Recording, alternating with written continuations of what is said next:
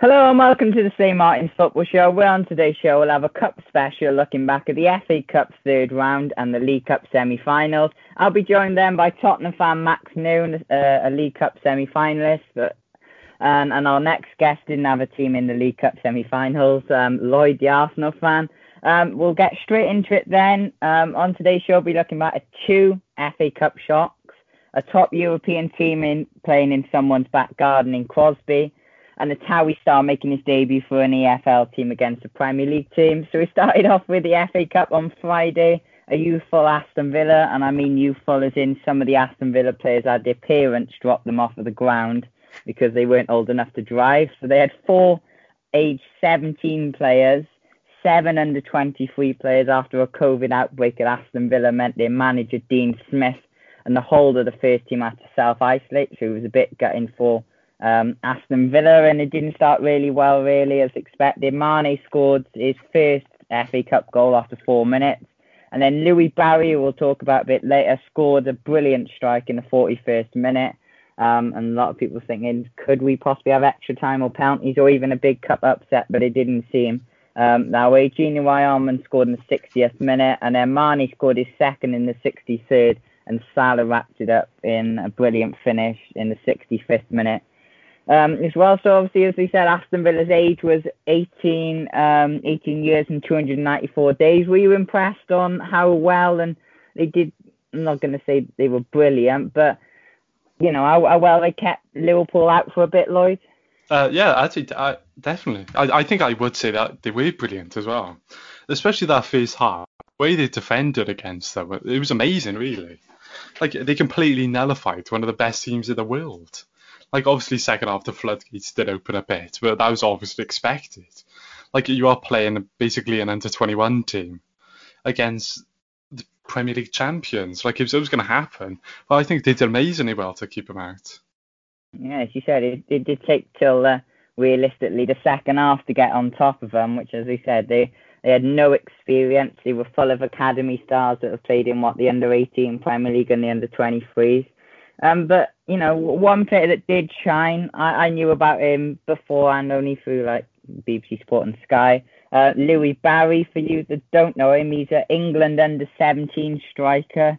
Um, he's been, he came through the ranks at West Brom, was he at West Brom, and then he joined Barcelona for 880,000. Um, he turned down the likes of PSG, Bayern Munich, Man United. Um, I think a few other, Man City and Arsenal, I think a few were reported as well. Um, and then he joined Barcelona. Didn't really get going for him in was it the C or B teams as well. He played a, a few appearances for, and then he had some more offers to go back to the, the likes of PSG, Juventus, and um, Bayern, but he went to Aston Villa instead. Um, he scored six goals at the under 18 level so far, um, and this is, was his first goal at under what senior level as well. Um, and to be fair to him, it was a brilliant strike. Were you impressed with Louie Barry, Max?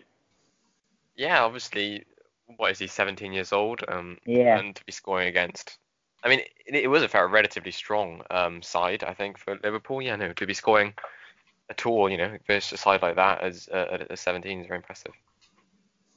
And uh, obviously, we'll talk about another youngster scoring for you a lot later. But um, a lot of people have said now he scored what seven in seven goals and ten appearances for England under 16s. He's obviously performed really well against Liverpool. Do you think? Maybe this January could get a, a loan move loan move to a an EFL team to maybe get experience up, or do you think he'll stay at what they're under 18s or under 23s?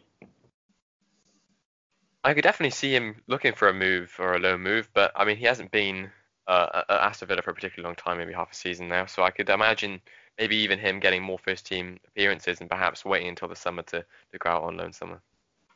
Yeah, a youngster from what few miles just down the road in Sutton Coldfield as well. So he was um, another player that did perform then. Um, that I think Michael Owen mentioned it as well. Benjamin um, Cassino, he was the youngest of them all, just 16, just turned 16 actually a few um, months beforehand as well. So like we said, Aston Villa did give a, a good account of themselves. But have we got to praise Liverpool as well? Um, Lloyd, to be fair to them, that they were very professional. Okay, they knew in advance they were going to start the likes of um, Louie Barry and a few other youngsters as well that we didn't really know about. But you know, Liverpool did start the likes of what Salah, Mane as well. They had, did they have Wyam and Henderson?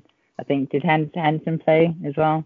So they had a few other experienced players. But we got to really say that they were very professional and a bit respectful that they didn't really celebrate against, you know, when they scored the four goals. Uh, yeah, I, I, do think it was good from Liverpool. I think it, it was good from Klopp as well because they needed to go out.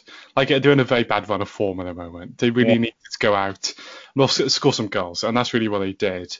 I think as well, like they did, they did all the shirt swaps as well. Like they just acted really well about it, and I, I think they do deserve some credit. I think Louie Barry had a moment where he swapped shirts with Fabinho, um, and then his coach told him to go and get it back to keep it. Obviously, his first senior goals and appearance. So in the end, he got to keep um, the two shirts as well. But you know, definitely players for the future. And I suppose Liverpool played their what under 18s last year against Aston Villa um, in the League Cup when they were what were they Qatar in the Club World Cup, and now yeah. pretty much a year later, it's, it's vice versa now as well. So. Um, but you know, it was a very credible performance from Aston Villa. And then there was another game on Friday. Wolves beat Crystal Palace 1 0. Traore actually scored. Um, it was brilliant strike really in the 35th minute, which got um, well put Wolves into round four. It was a, a brilliant left-footed drive from outside the box. That's his first goal since the 27th of February in 2020 for the Spain winger. Um, and again, we will also talk about more first teams later, but it was a a really you know strong Wolves team that is probably the best it could be. Maybe a few other uh, changes while they dominate possession. But Crystal Palace, who made nine changes, um, I think only one of the Premier League teams that did make a lot of changes. They didn't even have a shot on target as well, so it was really disappointing for Roy Hodgson. Then Saturday there was loads of games at 12 and quarter past 12 live on um, BT and the Red Button. One of them was Boreham Wood. They lost at home to Millwall 2 0. Kenny Zohore was on loan from um, West Brom and obviously ex Cardiff as well. Alex would have known him really well. Um, Bournemouth, as we said, National League side, so they were hoping for an upset against the Championship team, but it didn't quite come there. Everton beat Rotherham 2 1. Cenk Tosun, who come in for Calvert Lewin after he was injured, um, made a good impression. He scored after, what, nine minutes, and then Rotherham did come back into it in the 56th minute and took it to extra time. But um, James Rodriguez, who's just come back from injury, put in a brilliant through ball to the Corey to get um, Everton or put Everton into to round four and their hopes of winning what a first major trophy since 1995 um, on course to do that. Luton beat Reading 1 0, the, the first time they've reached the fourth round of the FA Cup since 2013. Norwich beat Coventry 2 0, two goals in 80 seconds um, helped Norwich get through there. They were much changed squad as well from their championship win. Nottingham Forest beat Cardiff 1 0. Lyle Taylor, brilliant volley, the first goal of the day. Cardiff had won their last six visits to the City ground, but lost to a Forest team that had eight changes in. They had a lot of possession though, but you know, Alex said to me before he was expecting Cardiff to go through, considering that what Forest have lost their last seven of their nine FA Cup matches um, as well in the third round. And I think maybe they reached the quarter final a few years ago when they lost to no, they beat I think they beat you a few years ago, didn't they, in the, the third or fourth round, Lloyd? Yeah. Um, I so. I think yeah. So since then they haven't really been um, a, a, an FA Cup team, we'll call it. Uh, the big upset, well, we could call this an upset, um, considering it was the championship team. Chorley beat Derby 2 0. Um, Derby, like Aston Villa, had a lot of changes. They didn't have Wayne Rooney, their manager. They had a standing manager, Pat Lyons, who I think was in charge of the academy. They didn't really have any, or they didn't have any first team players, and um, they lost 2 0 to Chorley. Max, is that, do we call that an upset considering Chorley playing National League North and Derby playing the, the what the championship as well, but they're under 18s. I think I did look into this. They did reach the the UEFA Youth League, which is effectively the Champions League for, for youth teams in the quarterfinals. So do we call that a, a shock, do you think? I mean, you have to say so. I mean, Derby are definitely, you know, a team. I mean, I think regardless of who's playing or what's happening, you know, size of a club like Chorley being a team, a club like Derby, who are very big. I mean, despite doing relatively poorly in the championship, they're still a, obviously a bigger side, a bigger team. So yeah, I think it, you could definitely call that an upset.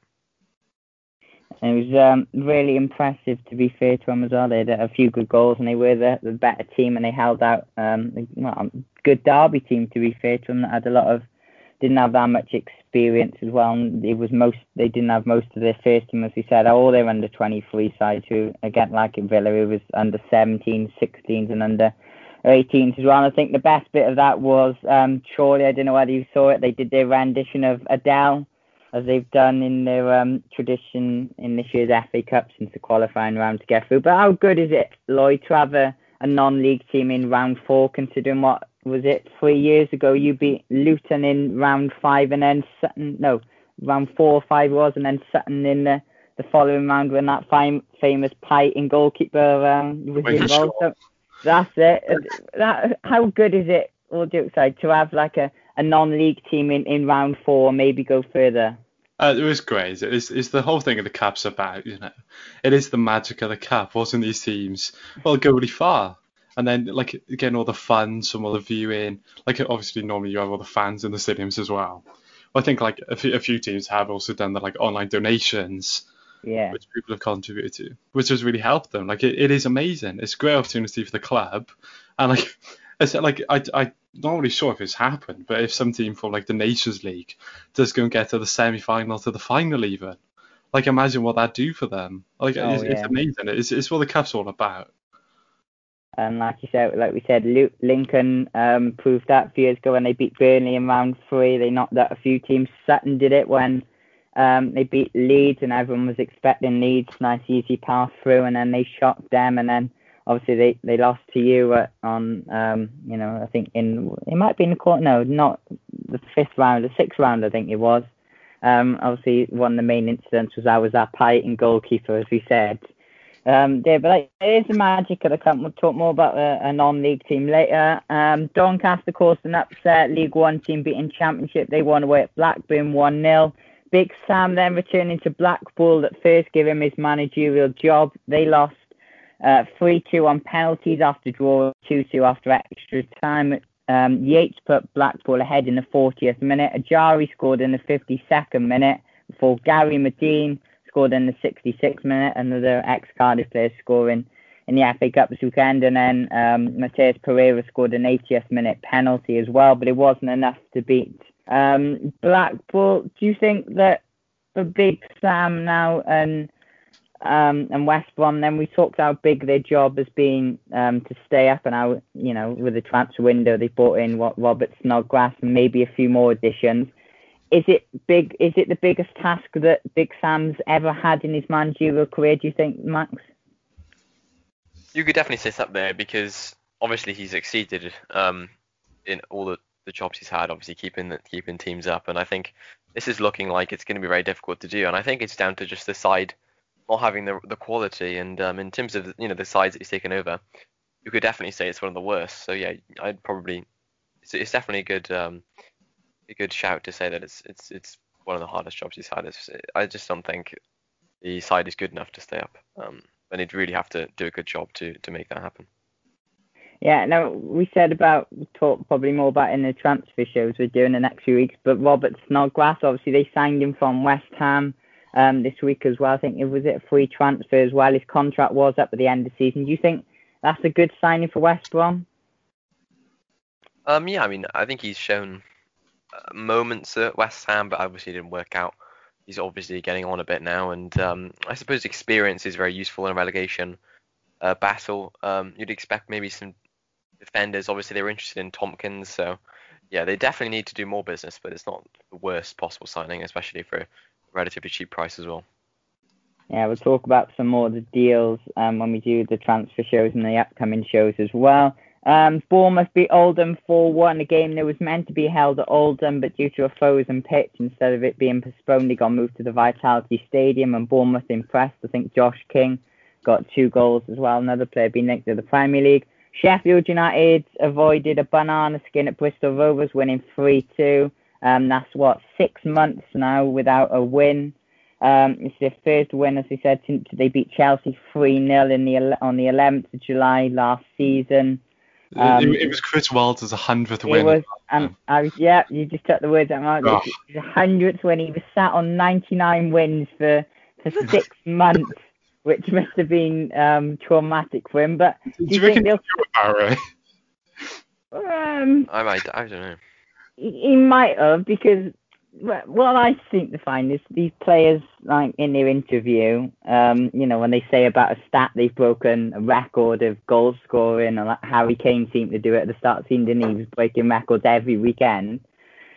It does make you wonder: Are they in the change room beforehand? Are they really thinking about thinking, "Oh, if I scored today, I could break this stat. I could become a rec scorer. I could get my hundredth win as a manager. I could score my hundred." Could you think they really are thinking about them stats? I don't know. I don't know about maybe Chris Wilder doesn't seem like the type, but maybe like a Ronaldo or a Messi or something. Maybe not those. I, I But, bet you you know, the kind of yeah, yeah, the Ronaldo, the kind of players are maybe who are a little bit more egotistical. I don't think Chris Wilder is that that kind of guy.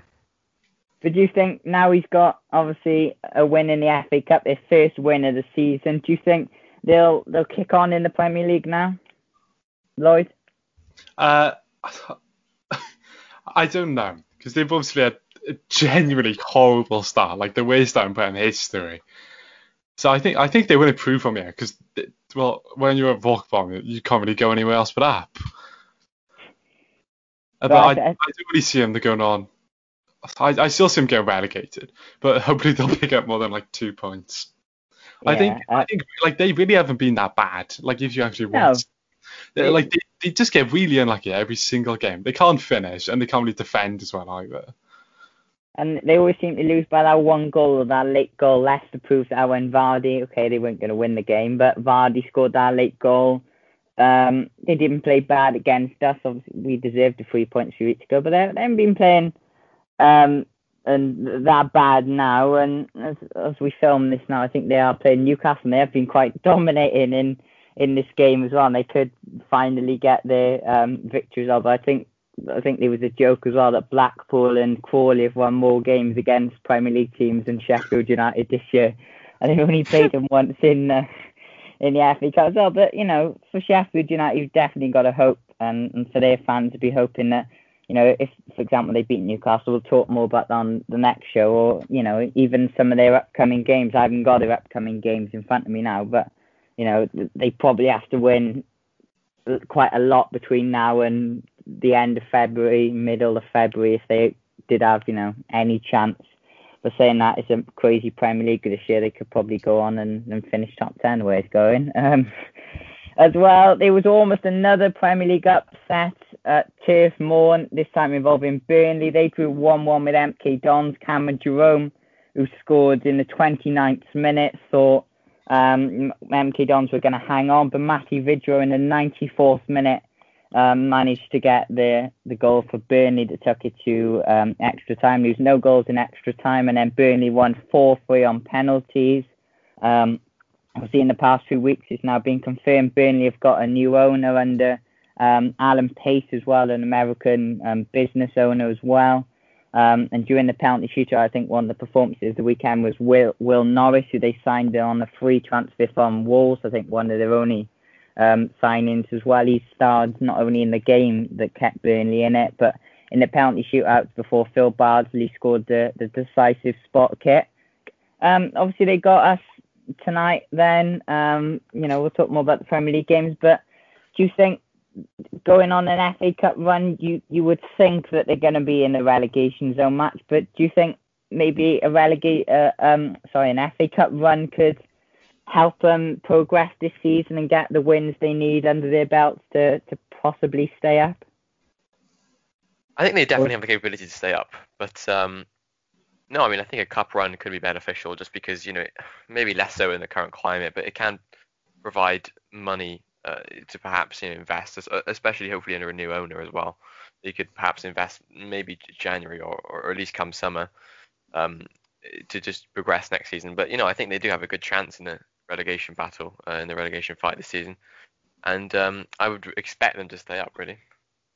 Is is a big question, and we'll talk more about the love of the FA Cup later on. But do you think for for West Brom now they've gone out of the cup, um, Leeds as well. Talk more about their defeat. Do you think maybe they won't be, especially more so for West Brom? Do you think they won't be like that concerned? Obviously, they they've embarrassed themselves losing to a lower league team, but do you think they won't be that concerned considering maybe it's a, a bit of a distraction now. The what the fourth round is two weeks away, then the fifth round is a midweek, and then they keep on coming. Considering the way matches are dropping like flies at the minute, and you don't know when you're playing who. Um, do you think maybe it's not that much of a disappointment they've gone out the FA Cup, or do you think they will be disappointed really, West Brom? I think they'll be disappointed, but I mean, I think there are bigger uh, things to be worried about for West Brom, and I think they'd they'd much rather stay the, in the Premier League than go on a cup run. Yeah, it'd be, you know, we'll talk more about the, the lovely FA Cup later. But Sheffield Wednesday won away Exeter 2 0. They're under their caretaker manager, as we said on the FL show, that they'd sacked um, Tony Pulis again, another manager sacked this season as well. But they managed to, to win again. I think that's three wins in a row now under their caretaker manager in the West London derby at um, QPR, they lost at home to Fulham 2 0 after extra time. Extra time goals from Bobby Reid um, and was it Cabano um, as well. Sent a much changed, um, well, QPR team as well. There was much change and Fulham into round four of the cup as well. Alexander Mitrovic started for Fulham despite breaking the COVID rules as well. Swansea won away at Stevenage to carry up their brilliant form they've been doing in the Championship winning 2 0 as well. And then Leicester won away at Stoke 4 0. James Justin scoring one of the, the goals of the FA Cup round, really, in the 34th minute, going round the defender and curling it into the top corner. And then the floodgates opened for Leicester. Albrighton, Perez, and Barnes all scored from. Um, there's one, I suppose, the only one positive thing for Stoke was they had Ryan Shawcross back in the starting team, who was capped by England once in, in 2012, and he spent much of the, the last 18 months um, recovering from broken legs, calf injuries, groin injuries. Um, you know, he's not the best player, is he, to to have on the pitch, considering he's broken a lot of people's legs. Aaron Ramsey a few years ago, didn't he, when he was at Arsenal? So, you know, maybe he's getting a bit of a taste of his own medicine a bit there, but no, it's um, good to see him back as well, and um, that'll be definitely a booster for for Stoke in their promotion charge in the Championship. And then Wycombe beat Preston 4 1. There was a game at half five and it was involving Lloyd's team Arsenal, the well basically the Arsenal Cup it has been recently, uh, well in the FA Cup history basically. They won away at home to Newcastle 2 0, nil nil after the full 90 minutes, but in um, extra time, Emil Smith Rowe has been absolutely brilliant the past was he played four games in a row now um, in the 109th minute, and then a, a tap in, a sweaty goal from Pierre-Emerick Aubameyang wrapped it up for for Arsenal. Um, but one one question that is probably on a lot of Arsenal's lips at the minute was how long is Gabriel Martinelli going to be out for after he got injured in the warm up and he was meant to start. So instead, Reiss Nelson um, went on to the was he he come on? Did he start? Yeah, he started, didn't he? Um, he come off the bench to start for him first things first, then Lloyd, pleased with the performance? Uh, so I'm, I'm pleased with the extra time performance, but I think the full 90 performance was absolutely shocking. And we really didn't play well, and it's it's because of who we played. Like, it, not as in blame Arteta, played the wrong team. Like, it, we we played Pepe, we played 72 million pound for. We played Willian, who we paid like 200,000 for a week. We played all these really like well these senior players who have this this experience, and they can't even break down a Newcastle side. Like we've we've paid one of these, we're paying these players a lot of money, and then the kids get subbed on after 90 minutes, and they outshine them straight away. You look what Pep and Willian did the whole match. Like I, Pep didn't really have the worst of games. Then Willian is just absolutely abysmal. And then you sub on a the Smith Rowe, and it would change the game. Like really, it it should be the other way round. You should be subbing on the more experienced senior players to come on and change the game. But I do think we do need to move more towards the playing the youth because it's worked really well recently, and especially with the format senior players are in as well. I'm not gonna lie, based on our first half, the the mass singer was probably more entertaining than um, than Arsenal Newcastle. But as we said, Aubameyang scored. Okay, might have been a tap in. Um, he scored the other week as well. Do you think this is maybe a confidence booster now that Arteta was talking about? Uh, yeah, definitely. Like even if it is just a tap in, that, like that's all you need sometimes. Like you could, he's been playing well. He's been getting in the right positions, but you can just see there's a lack of confidence. Like some of the time, he'll take a few extra touches he doesn't need to. He won't take a shot when he would have before. Like he is just lacking a bit of confidence. He is still an amazing player. I do think he will be back to his best soon. And um, one one question, as we said there, was uh, Martinelli, who I've rated highly recently and said on, on our last show of 2020 that he could be a star of, of this year and definitely for the future. Um, do you have any indication on, you know, Arsenal sources, you know the club better than us, um, on how long he could possibly be out for or how serious it is? Uh, I, I know after after he did get injured, I think Arteta in his press conference uh, he, he said that he was looking bad, but he was he was going off the reaction Martinelli had because it was an ankle injury, which are always very painful, and you can't really tell what it's like straight away. But I think recently uh, it has looked like I think he's going back into training within the next few days, and then he's going to be reassessed ahead of our game against uh, I think it's against against Palace. So I think yeah, we can um, see for that. Uh, but it, it, well, it's very good news, really because I think it with an ankle injury, you can be up to like three months sometimes. And he's completely turned around that season, so it's great news that he's going to be back a lot sooner. Yeah, I suppose you know it's it's, it's sad to see um, a good player like Martinelli, especially get injured in in a warm up. But one player that maybe did exaggerate it a bit too much was um, was Long uh, Sean Longstaff in the was it Sean Matt is it Matt Sean Longstaff um, one of the Longstaff brothers um, basically got Emil Smith Rowe sent off. Really, I said as soon as he was given that um, it was it wasn't a red card. It was the scream that. It wasn't got, uh, part, you've you've seen him being given as, it's as a, a yellow. It's yeah, maybe it's a harsh yellow, but I think the scream of Longstaff definitely, you know, definitely give that as a red. And obviously, another thing we'll talk about like VAR was was there and it got overturned and then um Emil Smith Rowe did basically say like you know thank you very much because he scored the effectively the goal that basically put Newcastle out as well. But are you were you pleased on on another brilliant Smith Rowe performance? Okay he could have possibly got sent off if VAR wasn't there but is is he a key player in your squad now uh, I, I really do think he is. Like he's only come into the side recently, and he has changed us around. Like just introducing the number ten into the team is really made us look like a different team, really. And he is so young as well. I, am very glad he's getting the chance he's the chances he deserves, really. And he, he's really shown as well. He's done really well. Like you can see how creative he's been. He, he's got a good eye for goal, like he showed against Newcastle and he, he has just turned the team around. I'd love to see him get more game time, but then again, he is still really young. So I think we I think we will probably look to get another creator in the team, uh, just so we don't we don't wear him out or anything. Because it'll be as good as he is, we can only pile all our all our creativity on him. Yeah, but I think you know to be fair to him, him and Martinelli have been really good when they've been um, fit as well. So you know if you keep them fit, and I think you should have really had a penalty in extra time of Bamiyang. Yeah. Um, you know you could have had it, but you know Newcastle had their chances. Andy Carroll in, in added time, he had his first shot, brilliant save Great. from Leno, and then and then the follow up was was brilliant from Leno that that kept you in it. And Newcastle, I'm not gonna say reliant on Andy Carroll because you did see that they were trying to play it to the feet of Andy Carroll when really he does need it to his head. But I, I don't know with Newcastle, they've got some of the players. Obviously, St. Maximin's just come back from, um, or is he back yet in training? Yeah, I think he's back in training after having his um, long long recovery from COVID. Lascelles played as well, obviously their captain. But what what what did Newcastle? Obviously, Lloyd said last week they need a new manager, but what players wise do they need to improve, Max? You think?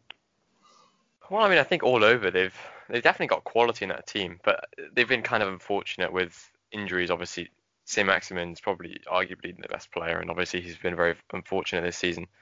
But um, I mean, I think there are definitely positions all over the, the pitch that they they could strengthen. A consistent midfielder, I think they've had issues with the rotation, and it looked like the you know the Longstaff brothers were you know a long term option, but they've kind of fallen off uh, for various reasons recently. Obviously, they've still still got a place in the team, but just maybe not the stars that you know, they were expected to be. Obviously linked to um, Man United not long ago, but uh, yeah, I think obviously, if they're looking to actually, you know, improve significantly, a manager is the answer. Um, and I think the the uh, results would improve uh, with with a new manager manager regardless. But yeah, perhaps I mean a couple of different places to strengthen. I think striker obviously they they, they shored up pretty well with Callum Wilson, but a midfielder and probably uh, a, a strong solid centre back as well they can rely on those two positions. I'd probably say.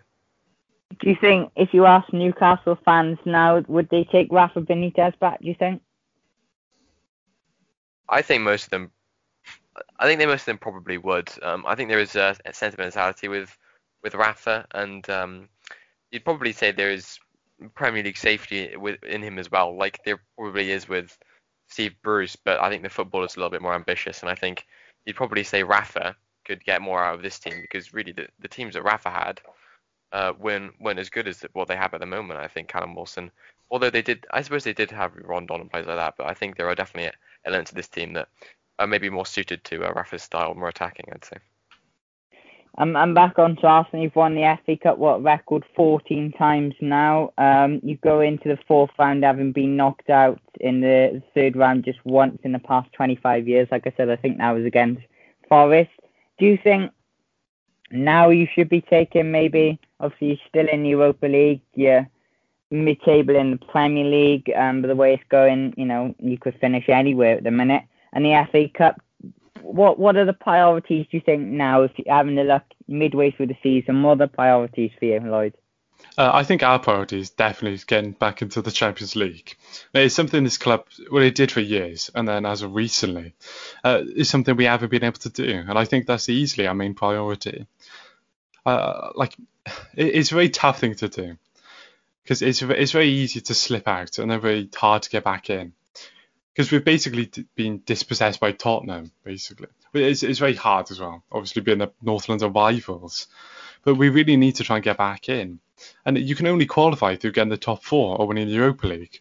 So I think that's what we need to prioritise, really. Like, I'd, I'd love to win another FA Cup, but it's just not what we need at the moment. Yeah, but you know, I suppose a trophy is a trophy. Um, as well, Brentford beat Sheffield Wednesday in the late game as well. Plymouth won away at Huddersfield 3-2. Now we're going to play um, a pre-recorded clip of me speaking to Watford fan Shaun Kobrak, who came on our championship preview show as well.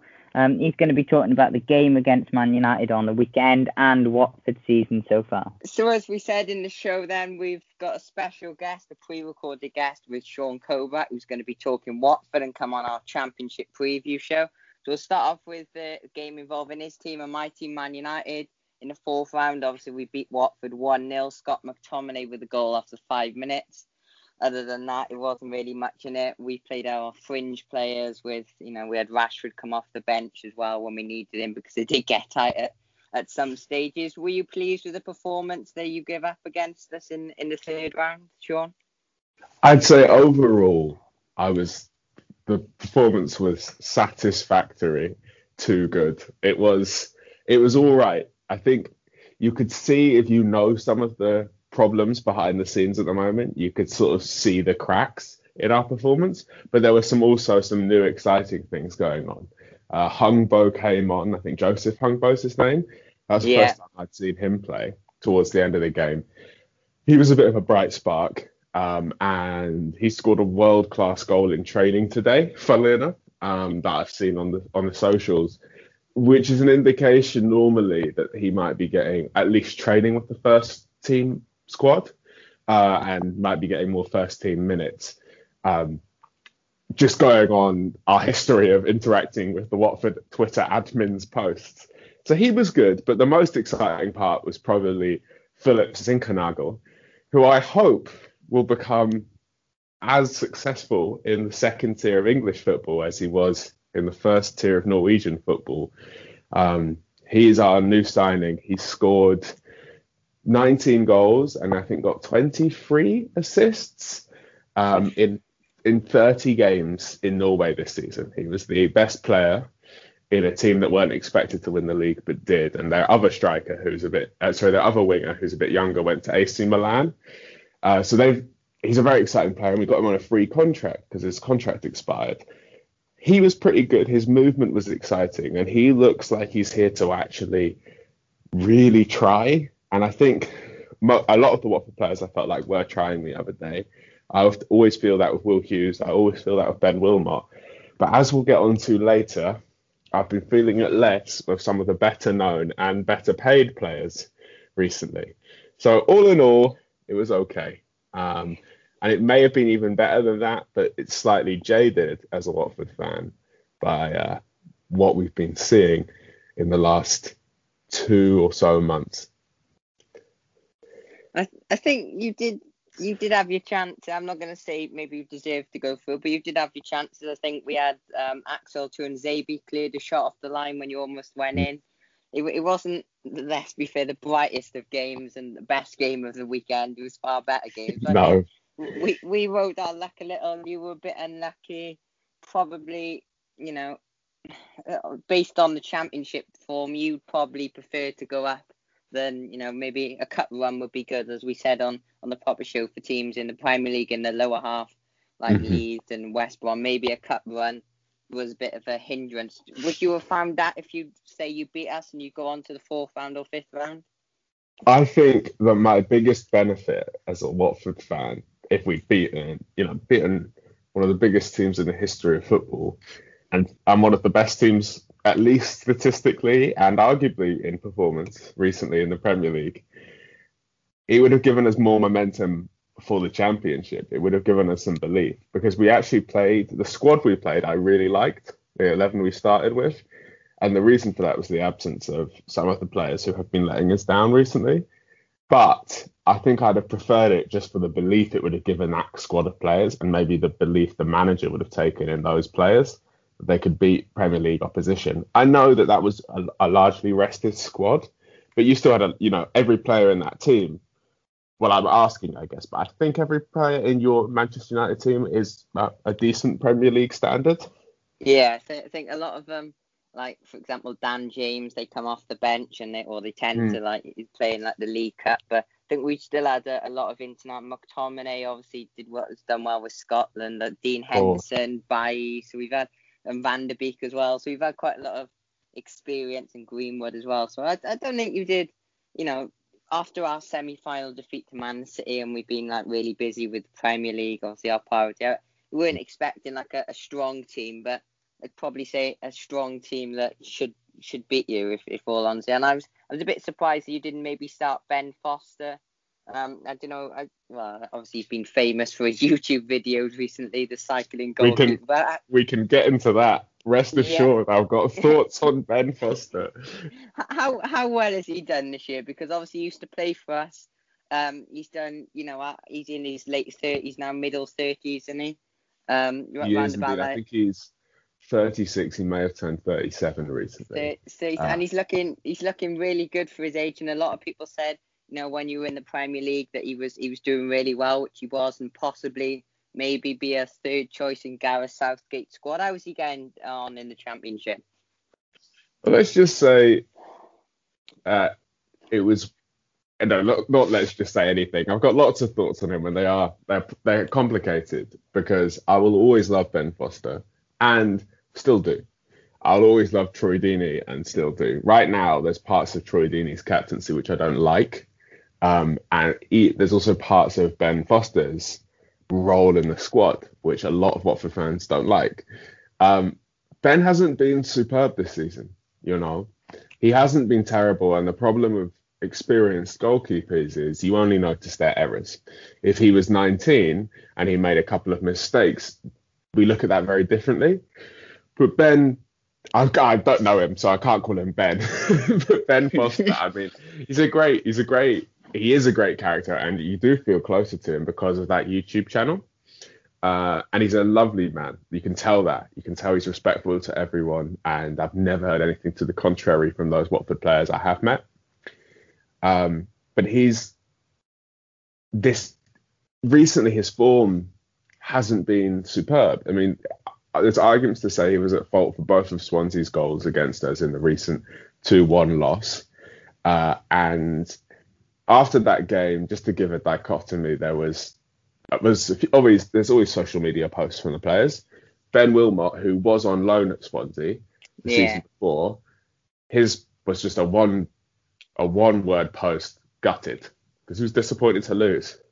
Ben Foster's, which was the next day, was a post saying, "Should I include the cheeky Jamal Lowe goal celebration in my cycling GK video?" You know, with a few monkey faced emojis or whatever. Uh, not monkey faced emojis, laughing hands, laughing face emojis. You know, embarrassed, yeah. and yeah. that's fine if you're 15, which he isn't.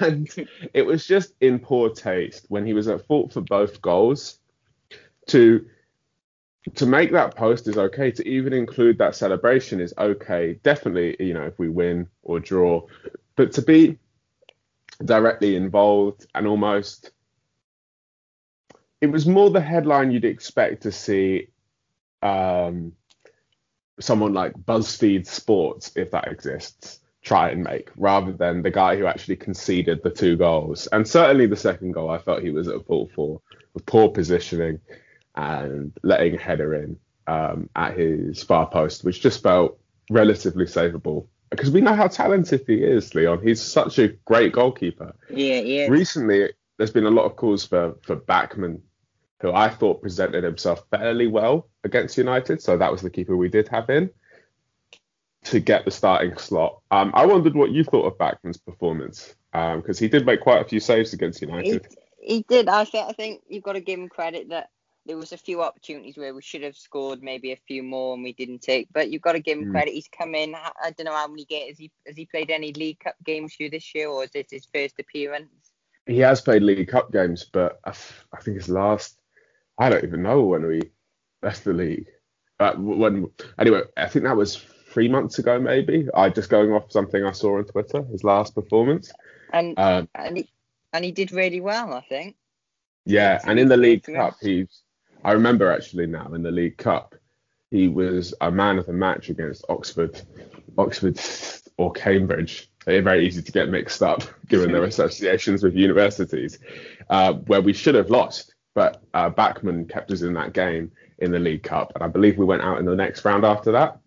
Um, so he hasn't had many opportunities, and of course it's hard to knock Ben Foster out of the side because he's a brilliant goalkeeper and he's a good ally. I don't get a sense of any um, major egos between them. I think they're supportive of each other, and that's why it's a bit hard to be cruel on on Foster here. But I, I think that Bachmann did enough to deserve and warrant a start soon with the when you consider Foster making those errors. I mean in the league, of course, because all we have left in this season is the league. Uh, now that yeah. we're out of domestic cups. Now, one question is that we asked and um, we put to Alex about Cardiff City. Obviously, you were brilliantly on our preview show. How have you found Watford season so far? Because obviously, you sacked the manager. When was it? Was it four game, five games ago? You're second in the, the championship at the minute, which is it surprised me that you sacked the manager within like what second in the championship. How have you found the new manager, and are you disappointed that you sacked the manager considering why you're in the top three, four of the championship? I'm not. I'm, I'm disappointed in the sacking from a boardroom level, but I'm more disappointed in. I think the fundamental issues isn't the managers themselves. So it's not it's not the the, the managers aren't bad managers. I mean, Javi Gracia is at Valencia right now, you yeah. know, and I know Valencia are struggling in La Liga, but that's a huge club. They're 60,000 seat stadium. I mean, that's a responsibility, even with a terrible owner at Valencia. But he yeah, we never failed today. yes, exactly, and yeah. he's definitely doing better than him. Um, but it's you know, he's a good manager. Nigel Pearson has some qualities, though I again don't think he was the right appointment. But you can trace this back for about a year now, Leon. When we sacked Javi Gracia, yeah, we hired Quique Sanchez Flores and I don't want to go over this because I think I may have spoken about this last time, but everyone knew in his first spell at the club in 2016, Quique Sanchez Flores got found out very quickly for having no plan B. 10 games at the helm last year presented the exact same issue, except they already knew what his plan A was because they'd all played against him four years prior, and he basically got us nowhere in those 10 games, which is ultimately the main reason we were relegated. Um, so hiring Quique was a mistake. Hiring Pearson, I don't think was a mistake. Firing him a week before the season was due to finish probably was a huge mistake. Though I imagine, from what I've heard, I believe I have reason to believe, though I just will never know. We will never be told that there were some pretty toxic things going on in that dressing room, and they they sided with the players and they got rid of Pearson. And then Ivic comes in, and you think, okay, we've got a disciplinarian here, a man who plays structured, disciplined football, has barely lost a game in two years in Israel. This is exciting. Um, and then the reports come out, as they do seemingly every seven weeks with a Watford team, after he's fired about how he was. So Ivic would didn't want phones at the training ground. Personally, I'm not against that as a man who tries to write without a phone and write without the internet connection. But you know, maybe they find that a bit too harsh. That's fine. But the players aren't doing their end of the bargain for me at the moment. They're not giving it their absolute all every week. So you can complain about the managers or have issues with the managers, but to not be giving it your all, and it, it doesn't. That's to validate your voice. You have to have made sure you've done as much of your job as you're able to do, and I often feel like that hasn't been the case. And then the bringing in of Xisco Munoz, you know, seems like a lovely chap, but it seems like the reason we brought him in is because he's meant to be great with, you know, man management and dressing room atmosphere. But already there are some what I would call orange flags because they could be green or they could be red, which are that he's been described by a lot of the players as one of the lads. But are we getting to a point now where we just have a democracy where the players are leading themselves? I guess that's the concern. Like there's there seems to be a lot of player power at the club. Um, we've got people who are not putting in shifts in terms, or at least not putting in stats in terms of Deeney and Gray, for example, and probably quite a few others. And we got Deeney has made some really questionable media commitments in the last six months that are just very hard to swallow, um, which maybe we'll get onto later. Um, and he's just all of this stuff is really making us think, basically, as Watford fans, um, what are the priorities of the owners? Because we've just sold Capoue for four million pounds to Villarreal. Now, there's no question that Capoue would earn that move. He's 32 to get four million pounds is a good amount of money. Ilias Chair currently seems to be listed at five million. That's a good player that's the kind of player we would love to sign from QPR, but apparently he's too expensive. Maybe he is, but again, a club that makes a promise to its its board wrote a statement, we'll do everything we can to get back to the Premier League, doesn't seem to be doing it. And I, I think you might know this, Leon. I'm sure you do, but your listeners might not know that Xisco Munoz had only managed 14 games of professional football before he was put in yeah. charge of what? Yeah, I, th- I, think he was in, was he in charge of the Georgia team, Dinamo Tbilisi. He was it. Yeah, that's it. In, that's it. Georgia, yeah. And you know he did well, but I, none of us are familiar with the Georgian Premier Division, even those of us who played countless hours of Football Manager. So it's a little bit. tough to tell, you know. It's tough to tell. Time will tell. And I think Xisco has shown some promising signs. But Xisco think... is going to have to nail it to manage to bring a squad back together that is openly in the media questioning its board's actions and not being sanctioned for it. Do you think, though, maybe, um, and we said it on, the FL show, that it was maybe a bit of a surprising appointment? Obviously, we were all surprised by the sacking, considering maybe a, an Eddie Howe could have come in. Obviously, well-known name, did really well at Bournemouth. You could have maybe had um, some other Chris Hughton before he went to Forest, maybe a few other names like that. You were you surprised by maybe the appointment? I wasn't as surprised that it was Xisco um, because I, I, I kind of the only thing I was expecting was to maybe not know who it was going to not recognize whoever we bought in. But I'd have loved if we gone someone like Eddie Howe, though I believe Eddie Howe will end up in a better job. And I believe that they wouldn't have wanted to give it to Eddie Howe because he actually would like to have a degree of control and has earned that degree of control through everything he's done at Bournemouth. Yes, maybe not the Jordan Ibe transfer or buying Dominic Solanke for 20 million. But yeah. you know, he's not he's no he's no idiot.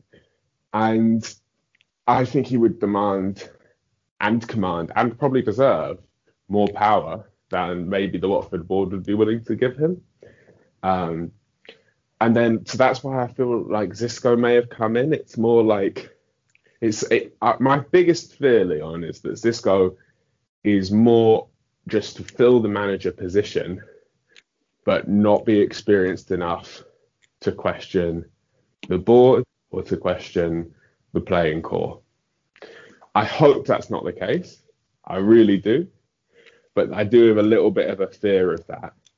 Um, because Ivic seems like he did question that. He seems like he did care about commitment to the club. And ultimately, he's now gone.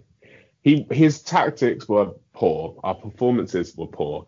His style of football was very boring and but also relatively ineffective. Boring and effective work, but yeah, it was relatively ineffective. Oh, I could go on and on, but uh, yeah. alas, I, I, know you've got more questions, so I won't. is is it though? Um, I'm just looking at some of your squad now. Obviously, I, would probably say you got one of the best, or if not the best squad in the championship. Obviously, you said about Ben Foster, Ben Wilmot, done well at Swansea, Tom Cleverley, um, yeah. Deeney, João Pedro, you said at the start of the season was um, one to watch out for, and he definitely proved that. Chalobah looked good the other day. Cathcart, James yeah. Garner, who I said to you was brilliant. Glenn Murray as well. Um, and some of the names yeah. as well. And probably one of the one of the standout stars, definitely from the Premier League, was Ismaila Sarr. Are you surprised yeah. that he stayed at Watford, considering I think he had a few bids from from us, from Liverpool and Crystal Palace? I think I'm not too surprised that he stayed, but I'm I really it's 50-50 if he leaves this window. I think he was I think it was unlikely that he would leave because we were demanding a 25 million initial payment with another at least 10. We have to make a profit on him basically because we know he's worth that. Um, and he, or his potential will guaranteed be worth that. But what what did what has disappointed me is his performances have been mixed. They've not been poor. They've not been poor. And it's pretty hard to question his effort. I think he has tried. But we've not really played to his strengths, which are arguably our strengths as well, because wing play. One player who's been brilliantly on is Ken Sema, playing yeah. at the left wing, the Swedish international. Um, and he's really, really been good. But one player that's been very dis- not disappointing. One thing that's been disappointing is that we're not, you know, we're not using Ken Sema on the left and Ismaila Sarr on the right as much as we could. You know, playing 4-3-3, but with Stipe Perica, a six foot two target man esque player, might be really good with those two wingers. but I don't know. We've not done a single run out like that, a single lineup like that, and instead still trying to seem to be accommodating the formation, not around Ismaila Sarr, who, like you say, might be one of the most exciting players in the league, but accommodating it around Troy Deeney and Andre Gray, who might be two of the best played, best paid players in the league. And I think that's another issue. Do you know what I mean? We're, we're yeah. not prioritizing Sarr. Um, I think Sarr will probably move, and I think he will become a great player. And I hope it's for his development, and I think he deserves to develop. I don't think there should be any animosity between Watford fans and him if he leaves. I hope it's either at Liverpool or a stable Manchester United. Seems to be relatively stable at the moment, but as you will know, stability is you'll you'll have to wait and see. But right now, he's not worth the money we're demanding for him in terms of his statistics. So we'll see if anyone wants to pay that. And and you said about Andre Gray there and Troy Deeney. One forward you have um you have got Glenn Murray, obviously on loan from yeah. Brighton. What's happened to him this season? Because we said before um the season had started and, and Alex thought he would have been a brilliant signing for Cardiff, and, and you said he was a brilliant signing as, as a backup if Deeney was injured, because obviously Deeney's getting on, and you said about his media commitments. Is is Deeney's um, media commitments affecting his, his style of play and how well he's doing in the championship, and is Glenn Murray performing to what you expect? Well, I can't tell you much about Glenn Murray because he hasn't been playing. I think he's made one appearance in a matchday squad in about two, three months. Uh, he's certainly only going on the pitch a, a handful of times. Um, a single handful of times. Um, Murray, I think, is currently in the works to have his loan move switched to a different championship club. I cannot remember exactly which club that is, um, but anyone who Googles will be able to find that on the Athletic um, in the headline. It's not clickbait, and um, rightly so. I think he, you know, he deserves another move away because I think we bought him in expecting to lose Deeney or Gray to West Brom or to someone else, and Deeney or Gray, didn't, neither of them left, and I think it would have been much better for the club if they had, um, or one of them had, because it seems like we're trying to justify um, Gray's terrible performances and the terrible price we paid for him by giving him more time to turn it around.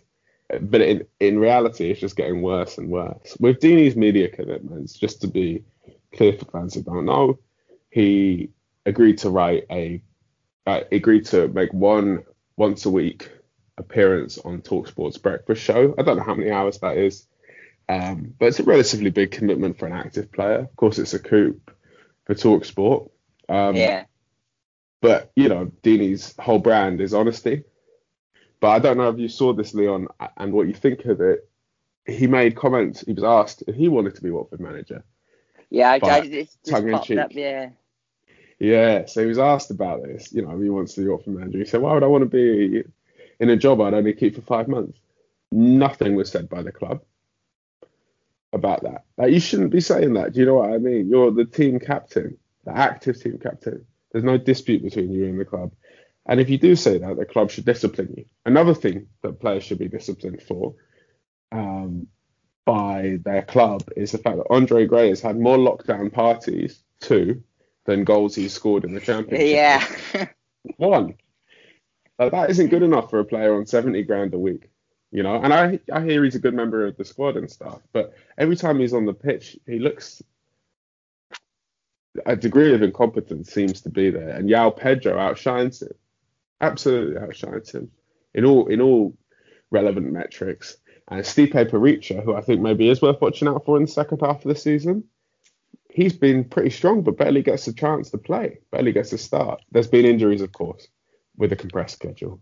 The final thing I'll say also with Deeney is the second media commitment he made, um, which I believe would have come through a similar arrangement as Talksport and the Sun are owned by Rupert Murdoch is to write a weekly column for the Sun. Um, I'm sure you you know neither of us are young enough to remember, are old enough to remember the Hillsborough disaster, but the Sun has been quite rightfully cancelled yeah. by by Liverpool and Everton football clubs and a large part of the footballing world, especially in Britain, because of its coverage of the Hillsborough disaster and its betrayal of Liverpool fans and its portrayal of football fans in general throughout the years has been horrible and very divisive just to sell newspapers. Um, so any footballer writing for the Sun, I really think, really has to question their own moral compass. And uh, it was disappointing to see in a man that all Watford fans will probably always admire, and I still do admire. But his performances have been pretty poor. Um, I don't judge Troy too much on goals, but he does talk about goals a lot and he seems to never mention that he's only really scoring penalties.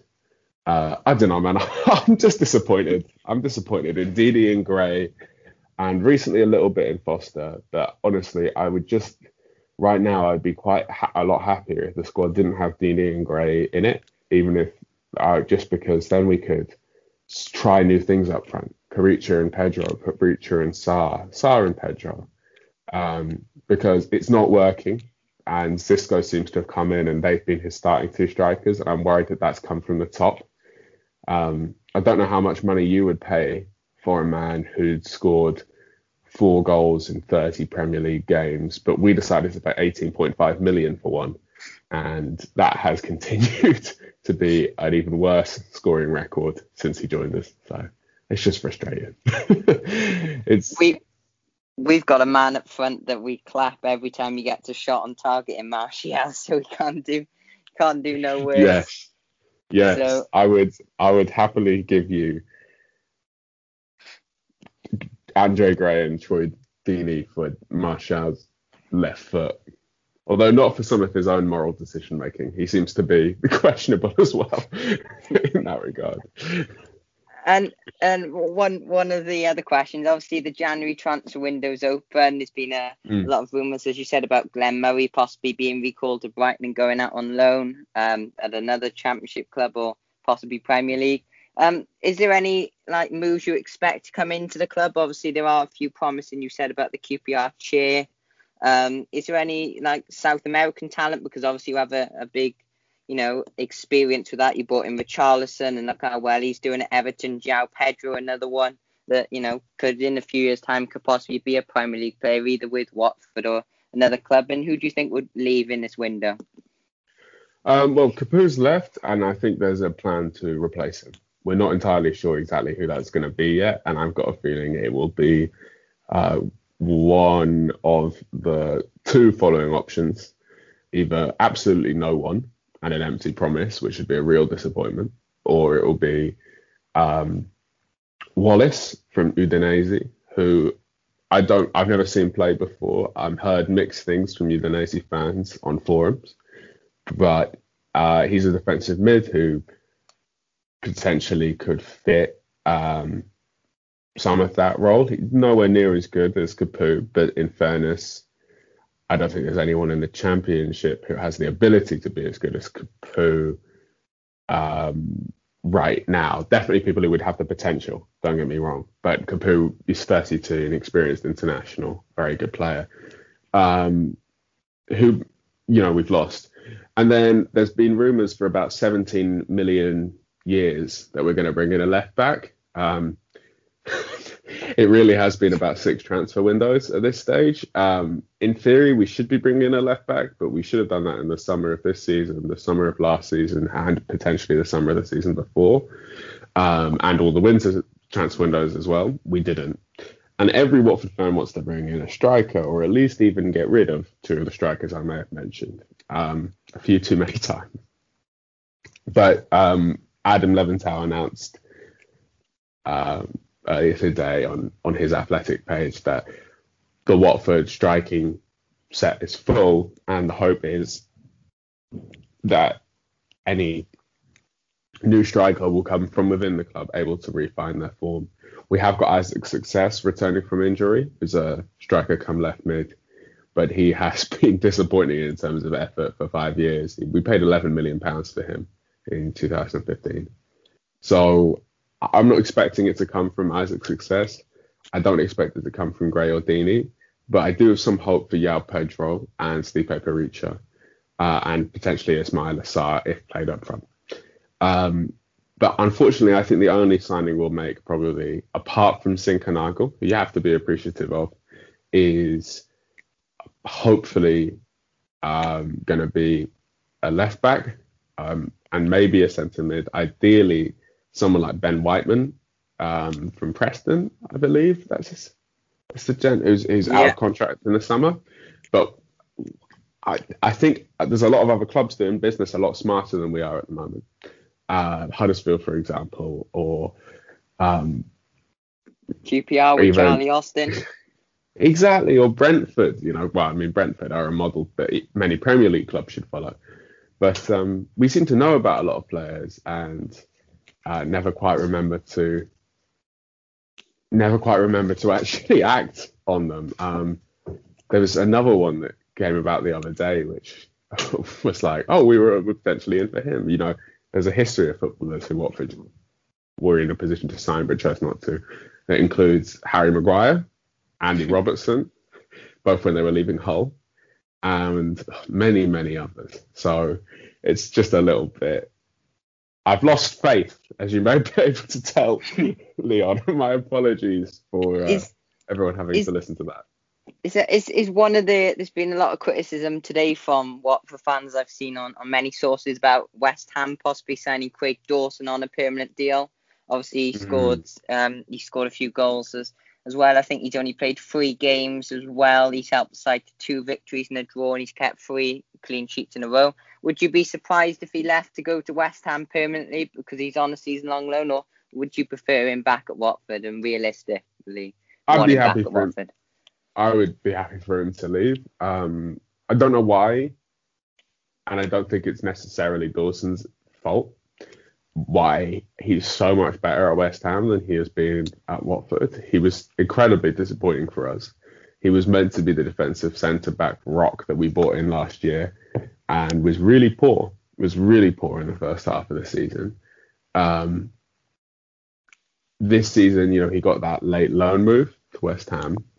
Um, most of us were hoping for it to be a permanent move. It's a failed experiment, let it go. But none of us expected him to perform this well.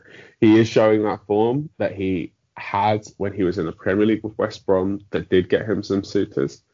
Um, and fair enough to him. But um, I don't think he's necessarily, just going off his performances, found it easy at Watford or enjoyed it at Watford, and he seems to be having a better time at West Ham.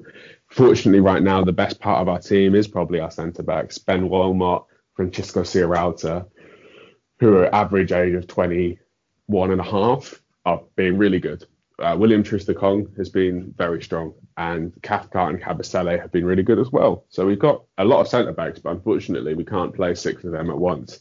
So uh, we don't need another one, and hopefully uh, Dawson can do continue to do well at West Ham. Um, Watford centre backs who do wish to be in the club, which I don't think Wilmot, uh, I don't think Dawson does, um, can prove that they don't need him as and they can do it themselves.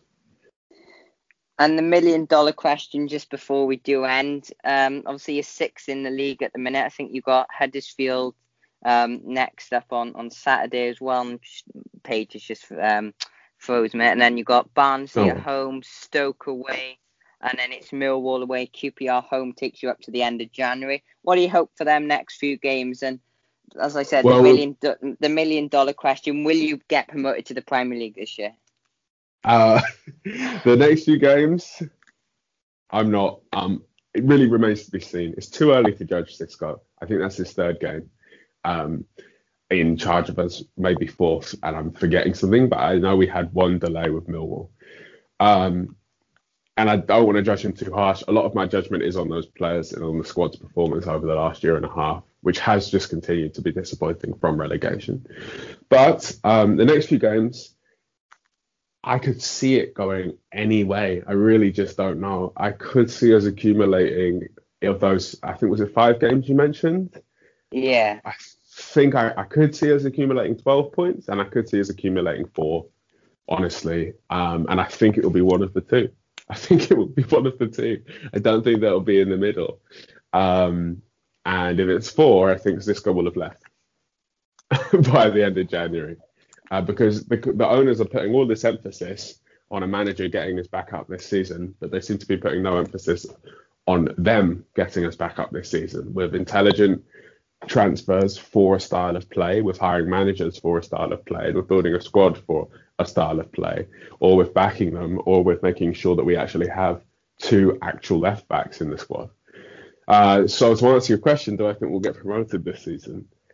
Uh, no, no, and I don't think we would deserve to at a boardroom level. But it will come at a great cost. I think we will lose Sarr, and we'll also lose Cucho Hernandez, who's on loan at Getafe this year um, who will probably only return to the club if we're in the Premier League. Um, and it's a shame. It's a shame because we made a lot of steps back in the last few years because of board incompetency, which has undermined a lot of incredible board intelligence that was in the club when we first got into the Premier League. It's the same people, so it is a little confusing. And I, a lot of fans on Twitter are pointing to a toxic player core. I don't know if it is that. It could just be football, but it's yeah, ultimately, I don't think we will be. What do you think, Leon?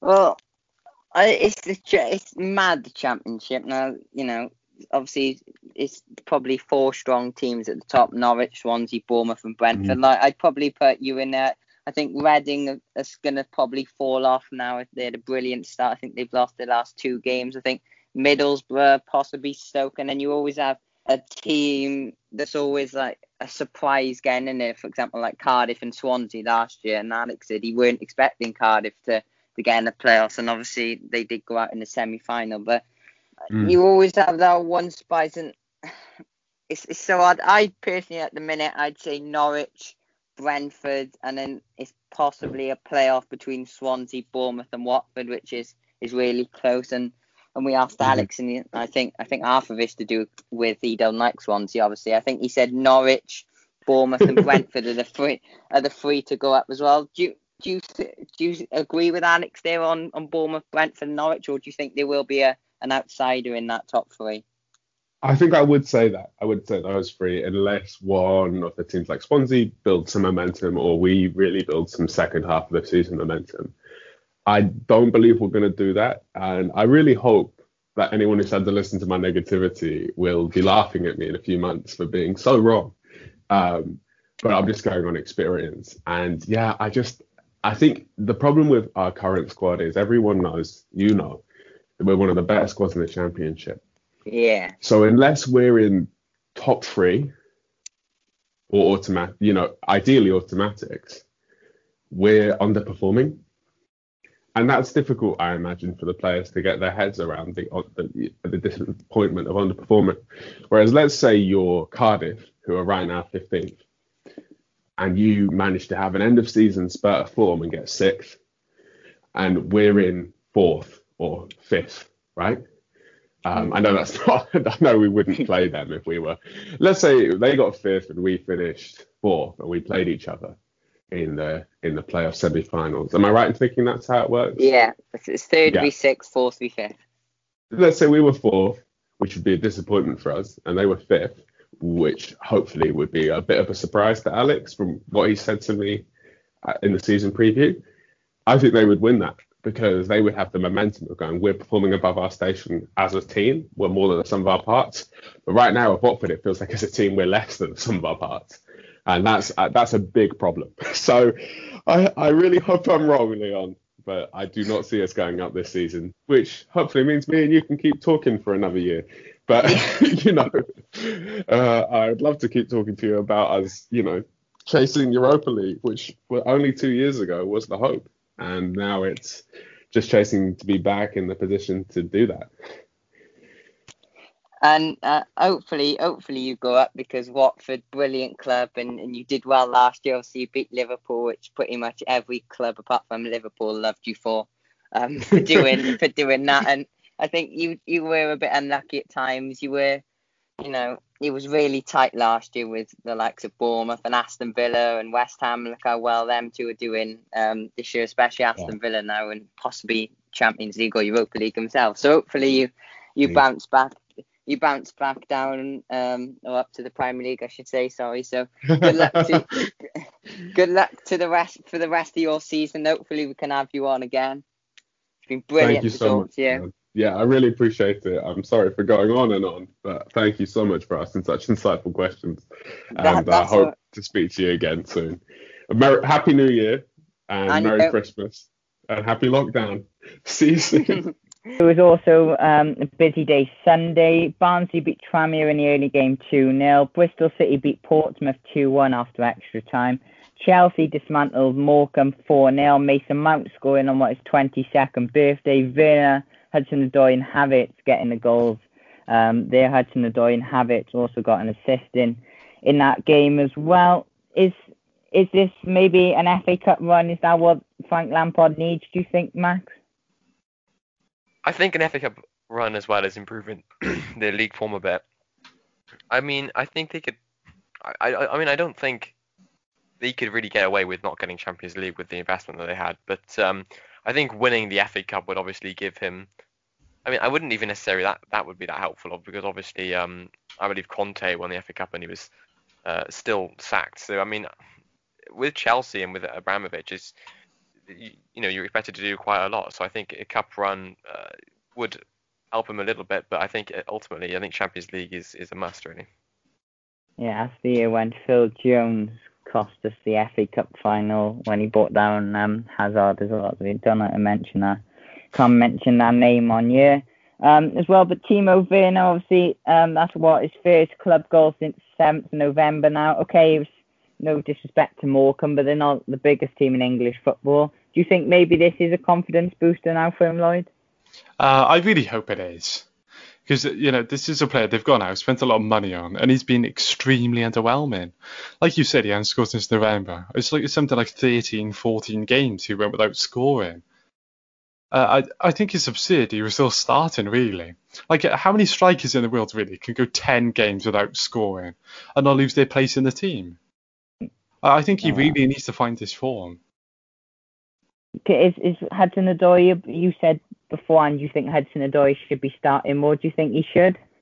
Uh, I, I easily think he should. He's one of Chelsea's best players, and he's still really young as well. And he has loads of potential. Like there's a reason Bayern Munich wanted to buy him. Like it's because he has insane potential, and he's already really good. Uh, he's really good in this Chelsea team. Like he, he got subbed on Brisas, gonna say, subbed on this City, and it was a goal. Yeah. Yeah, yeah, yeah. He's he's really good. Like he's he's come on in these games and done this, and it, it really does ask the question: Why isn't he starting? And he's homegrown as well, which is obviously. Yeah, yeah. He's he's the perfect player, really. Like he's like he defends, he tracks back, he's got like really good work rate. He's really creative. He can score as well. He's young, homegrown. Like he's everything you want. I I really don't get why they don't play him more. Is he is he in? Do you think he'll be in Gareth Southgate's plans for England at the Euros if he goes ahead in the summer? Uh, I, I want to say he's in the plans, but I definitely expect Southgate to be looking at him just because of how good he is. I think to be in the plans, you need to have a bit more game time and prove that he deserves to be there ahead of someone like a Jadon Sancho. So I, I'm not really sure that'll happen. But I think, especially in the next few years, he will be breaking into that England team million dollar question is though, what what would your Chelsea forward line look like then? Start uh, you, Lloyd. I'm not really sure because they've they've Werner this... Havertz, Hudson Odoi, maybe Mount. Would you would you put a? I'd probably I'd I really like Tammy Abraham up front, so I'd probably start him. I'd probably start I'd probably do Ziyech, Abraham, Hudson Odoi, and then Havertz behind him. Do you possibly leave Werner out? Uh, yeah, I'd leave. I'd, I'd 100% leave Werner out. If he if he finds his form, I'd probably put him back in and test him out. But I think Abraham, he, he's he is a number nine. Like he defends really well. He links a play really well. He's good in the air and he's a good finisher. Like there's a reason why he did so well last year. Yeah, so I think you know he's he's got a lot to live up to. He's he's done um he's done, you know, really well at Leipzig the past. How long's he been? He's been performing there three seasons now, maybe a bit less. Um, and he's done well for Germany uh, in their recovery um, after their World Cup, you know, defeating was it 2018? Out time flies um, since then. So you know, I think, like you said, he's a big signing. He cost was it 60 million in the end? 60 million was it round about there? Yeah, was it? Yeah, is that maybe like 50 years, I think. 50, it's, yeah, it's, it's, it's, it's still a lot of money for him. Okay, he's on his day, he's a, he's a top quality striker, and that's why Liverpool wanted him a few windows ago. But possibly, as we said last time, Ilkay Gundogan said it, it's maybe a bit hard for, for foreign players to, to maybe adapt to the Premier League a bit more compared to the likes of Germany, like Havertz and um, and Werner come from. Okay, Havertz may have an excuse because he's been recovering from COVID. You know, recently I haven't really played that many games, but you know, you definitely hope for Chelsea's sake that Havertz and Werner will be firing, and it'd be good for the Premier League really because you know we all want to see the top quality players in the Premier League, and you know it, it makes it better competition. Okay, we hope they don't beat our teams, but you know it's better for the Premier League if the likes of Chelsea and you know have their their top guns firing. But it does go without saying Morecambe did have a few chances well. Adam Phillips had a great chance to caught um, Kepa out at nil nil as well. He fired a low cross in, which looked like it was um, going in, but Kepa somehow recovered to save it. Um, Morecambe were making their first third round appearance since 2003, and you know, as lot as well. You know, four four nil against Chelsea. Okay, maybe a bit bad, but you know, you were probably expecting that from Chelsea. And considering it's the first game Morecambe have played since um, was it since Boxing Day, really, 26th of December, because they've had an outbreak at, at the club as well. They didn't have their captain, Sam Lavelle, in it as well. But, you know, it wasn't a bad performance considering they only were training on Tuesday and they've just come out of isolation. So, you know, you was expecting Chelsea to win, but it weren't a bad performance from um, the Shrimps Morecambe. Um, as they're known as. Cheltenham beat Mansfield 2-1 in another game that went to extra time. And then probably one of the biggest upsets of the, the round was Crawley beat Leeds 3-0. Some brilliant stories. It was a player that, um, you know, was told a few years ago he couldn't walk. I think was that, um, uh, was it the first goal scorer? I can't can't remember who he was now. I'll try and find that now. But there was a few stories. There was a Towie star that made his debut as well in Mark Wright. We'll talk more about that. But what went wrong for Leeds? Because you said to me, Lloyd, during the game that it was it was a half decent Leeds team. So what do you think went wrong for Leeds? Uh, I think I, I think they they did play a few of their senior players, but you know there is a reason Bielsa really rotates in the Prem. It's because the Leeds second team genuinely aren't that good. Uh, they've obviously not. They should obviously be winning a game like that. Though. I'm not really sure when what went wrong. Like this is, is like I, I, don't really know much on the Crawley team. Yeah, I think it might be the attitude or something. I, am really not sure, but like they like it's not like Leeds deserved to win and they got really unlucky. It's not like it was a one goal margin.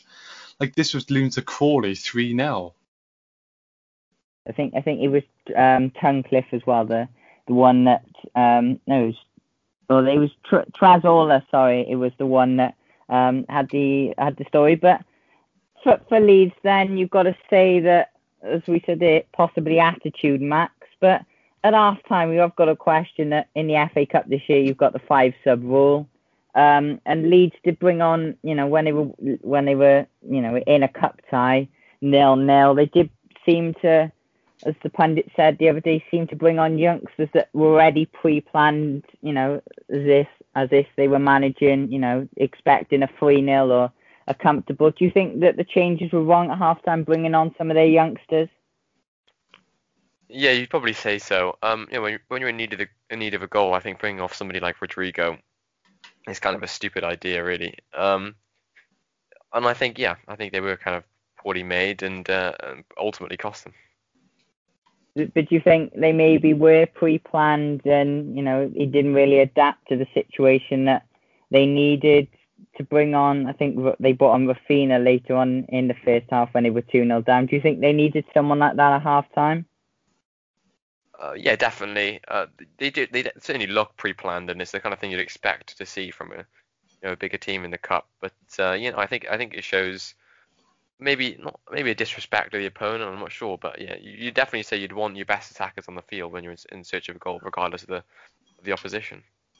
But to be fair to to Crawley, they delivered one of the um, FA Cup's most emphatic um, upsets in probably a long time as well. This is the first time in four attempts that Crawley have beaten a Premier League side in the FA Cup. So comfortable that they brought on TV personalities who said Mark Wright to give um, himself a, a, late cameo as well to talk about. But uh, I, I, don't know. For, Leeds, is this maybe a confidence downer? Do you think? Because we all think that they're going to stay up in the Premier League and the way they're playing, the um, you know, they can seem to score goals. Okay, maybe they're leaking a few at the back, but do you think maybe this is a bit of a confidence downer for, for the Premier League going forward, Lloyd? Uh, yeah, I, th- I think it is. Any loss is always a Premier League downer, but I think especially because this Leeds team, like they they haven't really been performing the best recently. I I don't think this will really help them a lot. But then you look at the team they put out, like it's basically a full different eleven to what they normally play. Yeah. So I, am not really sure how much it will affect them. As well, and as you said, one of the, the main stories from um, that game was Mark Wright um, for you that don't know, he was in Towie, which is made um, the only way is Essex. I think he was in. He's been in Strictly Come Dancing. I'm a Celebrity as well. Um, he has actually played at a few professional well academies. He played for West Ham. I think he supports Arsenal, Tottenham. He made one appearance for the English C team, which is like non-league players against Bosnia B team in 2008. He scored for England.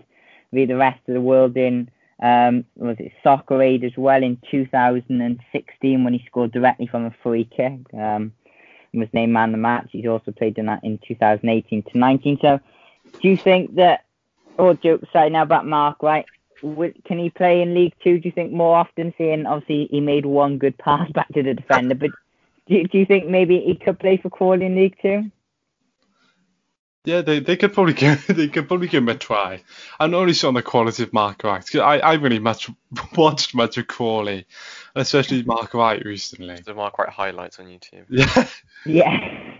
That- that, that that what you should for anyone that didn't watch it or um you know or watched it maybe you missed it but definitely go back on YouTube and watch the highlights or maybe search up his pass because when he made that pass back to the defender on the wing I think it was um Sam Greenwood who actually should have really given away a penalty um for a handball in in later earlier in the second half VAR was involved but as soon as he passed it back to defender you want to see the massive smile on his face and then the defender tried to put a ball down the wing and the pace wasn't quite enough for him and, and get to it. But no, it was a brilliant day for Crawley. You know, okay, they had a celebrity playing for them, but I think more importantly, and Mark Wright, to be fair, said it to him in all the interviews. You know, as much as more more people will know Crawley because they got a, a TV celebrity on, but you know, it, it was all about their victory, like he said, against a a, a decent Leeds team. Okay, they didn't have Patrick Bamford Dallas playing for them as well, and maybe they did make some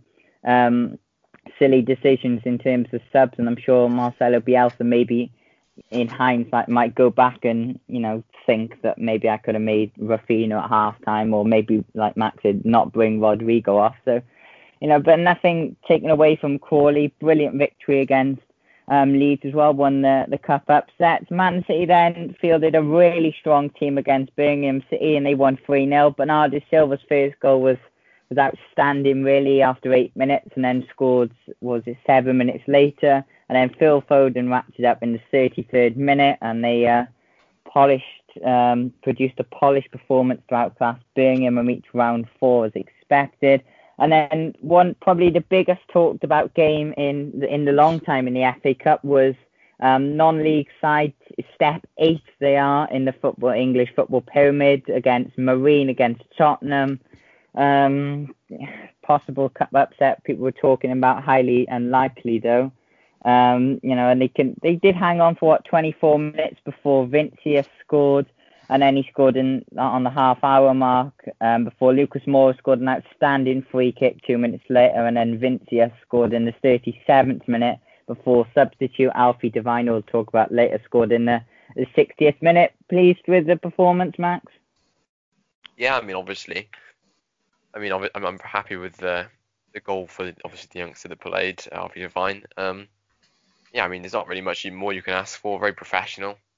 Uh, I think you know Dele Alli was good. He put in uh, two great balls for for uh, two goals scored. So you know I think uh, everything about it was was uh, was pretty uh, promising. And um, as you said, Lucas Moura scored a free kick and um, got an assist. But I think one player we've got to talk about is Dele Alli. Now, it's obviously a lot of weeks we've talked about him possibly leaving. Um, okay, it was against Marine, but he looked absolutely brilliant. Got to give him loads of credit for that. Do you think maybe now he's got some confidence back in in playing, um, you know, for Tottenham, and he did play with a lot of first teamers. I think you put out what nine internationals. Okay, you didn't have Harry Kane, but you did have a lot of experience in that team. Do you think maybe this is a bit of a, um, you know, a bit of a wake up call in thinking he is quality and maybe getting Mourinho to play him a bit more? Well, you know, Mourinho, I believe, has you know, has had a bit of a change of uh, change of heart, and he's said that he he intends to um, maybe include him in his plans. I'm not sure if this how reliable this is. It was Daily Mail reported about it, but um, they said that you know he, he could expect to, to possibly be getting more Premier League uh, minutes, and he has gotten uh, more appearances on the bench as opposed to being dropped completely uh, recently. But yeah, no, I love. I think Dele Alli is is fantastic uh, if you know used properly, and um, I definitely like to see him involved more, uh, you know, in the Premier League just regularly. I, I think he offers a lot, and especially in front of goal, I think he can be very useful. And he certainly did perform um, and uh, have a brilliant performance. And one player that was brilliant, he scored um, his first two goals within one yard. Maybe for the first goal, we, we talked about it, maybe he was a bit, you know, disrespectful. He went around the keeper and he smashed it in. Um, but nevertheless, his, his performance was brilliant. Carlos Vinicius, I think you signed him from Benfica, was it on? For, was it Benfica you signed him for? Yeah, Benfica. On, is it permanent deal? I think it was as well, didn't they say? Or no, it's loan? loan? with option to buy. Loan with option to buy, but his his performances like that, and he's performed in Europa League. Um, you know, a bit of a thing for Mourinho that if Harry Kane does get injured or he's a bit out of form, that you have got uh, an informed striker like um, Vinicius, who okay he scored a, against Marine, but you know it's, it's still a crucial three goals towards him, and he scored in Europa League. Do you think that maybe he is a really good backup striker? No, I think he is. I think he's really good. Uh, I mean, I think even the kind of goals he was scoring, that's exactly what you want a backup uh, striker to do. Um, I think this third goal, especially, was a fantastic finish out of you know almost nowhere. I think uh, kind of a dinked finish, chip finish. But um, yeah, I mean, he's had a only a few supporting roles in the Premier League, bring uh, coming on later on. But um, you know, Kane's injury worries have been kind of significant the last couple of seasons. Obviously, he usually misses a couple of months around this time in the season. So having a, a quality striker, uh, Vinicius, he was Benfica's top goal scorer last season. Um, having a, something like that uh, to come in, as opposed to you know last season when we had no strikers, and then obviously Kane and Son got injured in the period last season. So having a potential goal scorer to come in is is incredibly useful. Yeah, two goals in uh, a hat trick, sorry, in 13 minutes. Um, as you said, we'll talk about Marine now. 160 places separated Marine and Tottenham, the biggest ever um, difference in an FA Cup tie as well. They, as we said, playing the eighth tier of English football. Um, and they did give Spurs the tie, to be fair. I think in Neil um, Ken, Kengni's um, 25 yard attempt, and they definitely did keep Joe Hart um, on his toes a little. I don't think he was really con- concentrating there. Watching it in front of me now is it's hit the bar and come down. Um, he went up for corner. Did Marine give a good account for themselves? Do you think, Lloyd? Uh, yeah, I think they did. They had a really good chance at the start, like you said, uh, coming off the crossbar. Uh, they did perform really well. Like you do, like you look at the Spurs team, you look at the quality they have, you look at the manager they have. And I think Marine did actually play really well. Fair play to them. Do you think if that the fans and the support was amazing too as well? Oh, you talk about that, but do you think maybe if Marine, if that goal had gone in by Marine, um, he was a brilliant striker as well, maybe could we have had a cup upset and maybe extra time or penalties, or do you think Tottenham would have continued, you know, and bounced back and put on maybe a few more goals? Uh, yeah, I feel like they would have bounced back and well, just gone for a bit more. But yeah, I mean, this, this is a Marine team. Mourinho's never beat this Marine team. yeah. I mean, and, and just to say, Son was an unused sub, so you'd imagine if Spurs were losing come uh, half time, you probably would have put Son on without any hesitation. Oh yeah, and um, and Bale as well. I think there was one stage that you bought Gareth Bale on for Dele Alli, which not is it's not a bad sub to have, is it? Considering um, you know you look at Marine and and I think I'm going to give a lot of credit to Jose Mourinho because he said he said it beforehand. He's very honest. and He told the BBC that if when Tottenham lose in the Premier League, it's his fault, but if they lose today, it's the players' fault. Um, you know, and and to be fair to Mourinho, he give it a lot of credit. He said in the interview beforehand he was going to start a strong team, and okay, he may have rested Harry Kane, as you said, Son was an unused sub, but it was a really strong Spurs team, and he played it with a lot of respect. He said after that, um, for Mourinho, he's, I don't. I think that's the lowest team he's ever played. He said he's played against a few league or managed against a few League One and Two teams, but I think he treated it with a lot of respect him. I think a, a lot of credit does go to Jose that he's put out a strong team. Some of these Marine players will, well, they'll probably never get a play with the likes of, of Gareth Bale again. And, and like Mourinho said, that they probably were dreaming of playing against Sissoko and, and Bale as well. And they got to play against him. And, you know, probably when they bought Bale on, they instead of the manager was probably thinking, oh no, this could get a bit more, um, a bit more embarrassing. Well, not, I wouldn't say embarrassing, but a few more goals on the scoreboard. But you know, the players probably thinking, wow, we're playing against Gareth Bale, you know, one of the best players in the world. I don't think he's one of the best players in the world, but you know, one of the best. Yeah, one players in recent he is. He's he's one one of the best players. We'll, we'll give him that. But you know, I, I think a lot of credit is to go to Mourinho on the way he treated it, because any any other manager, um, you know, could quite easily start their under 18s or whatever, and maybe disrespect a little, but I think Mourinho he's respected the club. He's been in you know the English game now since what 2004. He's been there with Chelsea, Man United, Tottenham, so he, he knows the heritage of of the cup and what it means to to teams like Marine. I think they they missed out on a hundred thousand pounds on um, on the money that they couldn't have from fans or whatever, but they managed to raise 300,000 in the end. They sold like virtual tickets, merchandise as well. They are all, all kinds of things. Ian Wright with the, the marine beanie hat on as well, the, the beanie hat on as well. So, you know, I, I, give a lot of respect to Tottenham, and I'm sure the Marine fans agree as well, and a lot of people agree as well. Their fans were brilliant when they had the Leyton Orient um, game called off. They raised a lot of money for them, um, and they've done the same with Marine. So I, you know, I not only do I give a lot of credit to Jose and respecting it, um, but I give a lot of credit to Tottenham fans as well that they've done brilliantly to support, um, you know, a brilliant cause. And I think the Marine chairman said after that that keeps Marine going now. All the money they've raised for another 20 years now. A lot of non-league teams, were, you know, they're struggling at the minute. Not just non-league, League One, League Two. We said on the, the EFL show that 10 EFL teams could possibly go out of business a few weeks ago. So what it means for, for teams like that, okay, they they probably expected to get beat, you know, maybe 5 0. You know, they, a lot of respect for them um, Marine players as well. But they may be a bit disappointed maybe for the defending of Dele Alli letting him run through on, on some of the goals. But I think definitely proud for their moments. And you just got to look at some of the pictures as well. I think somebody tweeted that they were watching Gareth Bale from his win- from their window, sticking their head out. Somebody with a um, a cardboard cutout of Jurgen Klopp as well. Um, there was a fan sitting on top of a garden shed, literally what the other side of the fence was Jose Mourinho. So you know, it's, it's moments like that that make the FA Cup as well. Um, and one point we just want to, before we end, um, Harvey Devine, um, former Liverpool Academy player, signed from Wigan in um, in July, July of this year, actually. Um, you signed him from, and he, I think he's the youngest Tottenham goal scorer now, 16 years and 163 days. How impressed were you when he come on taking free kicks and obviously taking his goal really well, man? Yeah, very impressive. Uh, you know, obviously he's the youngest uh, Spurs appearance maker and scorer, and I think that speaks for itself. I think his goal as well was great, great confidence and an incredible finish at the near post as well. So yeah, very very good to see um, young players coming uh, coming up uh, and doing well. His first appearance for the club, and it was a, a brilliant goal from a tight angle.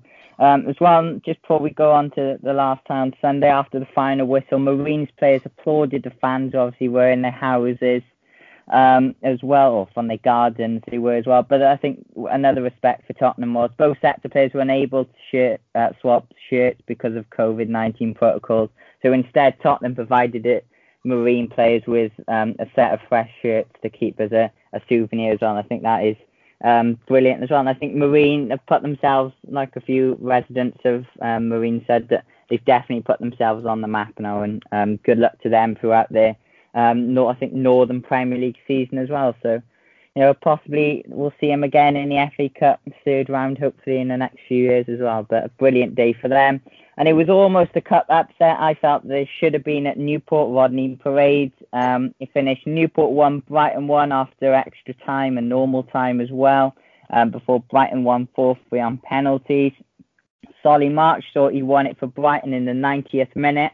And then in the 96th minute, Newport got an equaliser after an own goal from Adam Webster. The keeper had a shocker for that.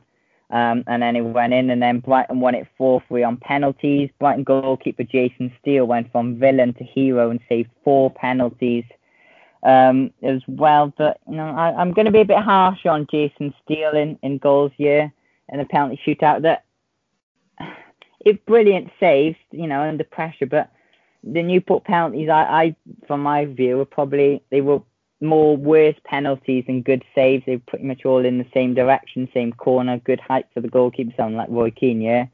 But one point I did want to discuss is, and I said it, I honestly think there are five teams in the championship that I think are better than Brighton at the minute. Norwich, Bournemouth, Swansea, Brentford, Watford. I think the way Newport played, and Alex agreed, and I told him this point, I think Newport played better than some of the teams in the Championship as well. Do you think I, am a bit harsh on Brighton, Lloyd? Uh, yeah, I really like Brighton as a well, not really Brighton as a team, but Graham Potter as a manager. I think they play really good football and they create lots of lots of chances whilst defending really well. And I do really like the type of football they play, and he's a really good manager. But I think they really lack a good finisher up front uh, they lack something to link together the play to finish off the chances. And I think if they did have something like that, they would shoot straight after like a mid-table Prem team. But I think even potentially pushing for Europa. Like if you look at the underlying stats they make, they make loads of big chances, and they well they miss lots of them. They do lack a natural finisher. Like they've tried to replace like Danny Welbeck, and it just hasn't really worked out. I think they need to go out and buy a striker, and then they'll do really well. And I think it is really hard to say that this championship club's better than them. Yeah, I, I do. I've seen a lot of championship. I, I don't know. It's, it's hard to say. I wouldn't be surprised if I, I don't know. It's it's so tight this year. You know, they haven't won in a, in a long time in the Premier League. They got Man City up next. Fulham are starting to to improve.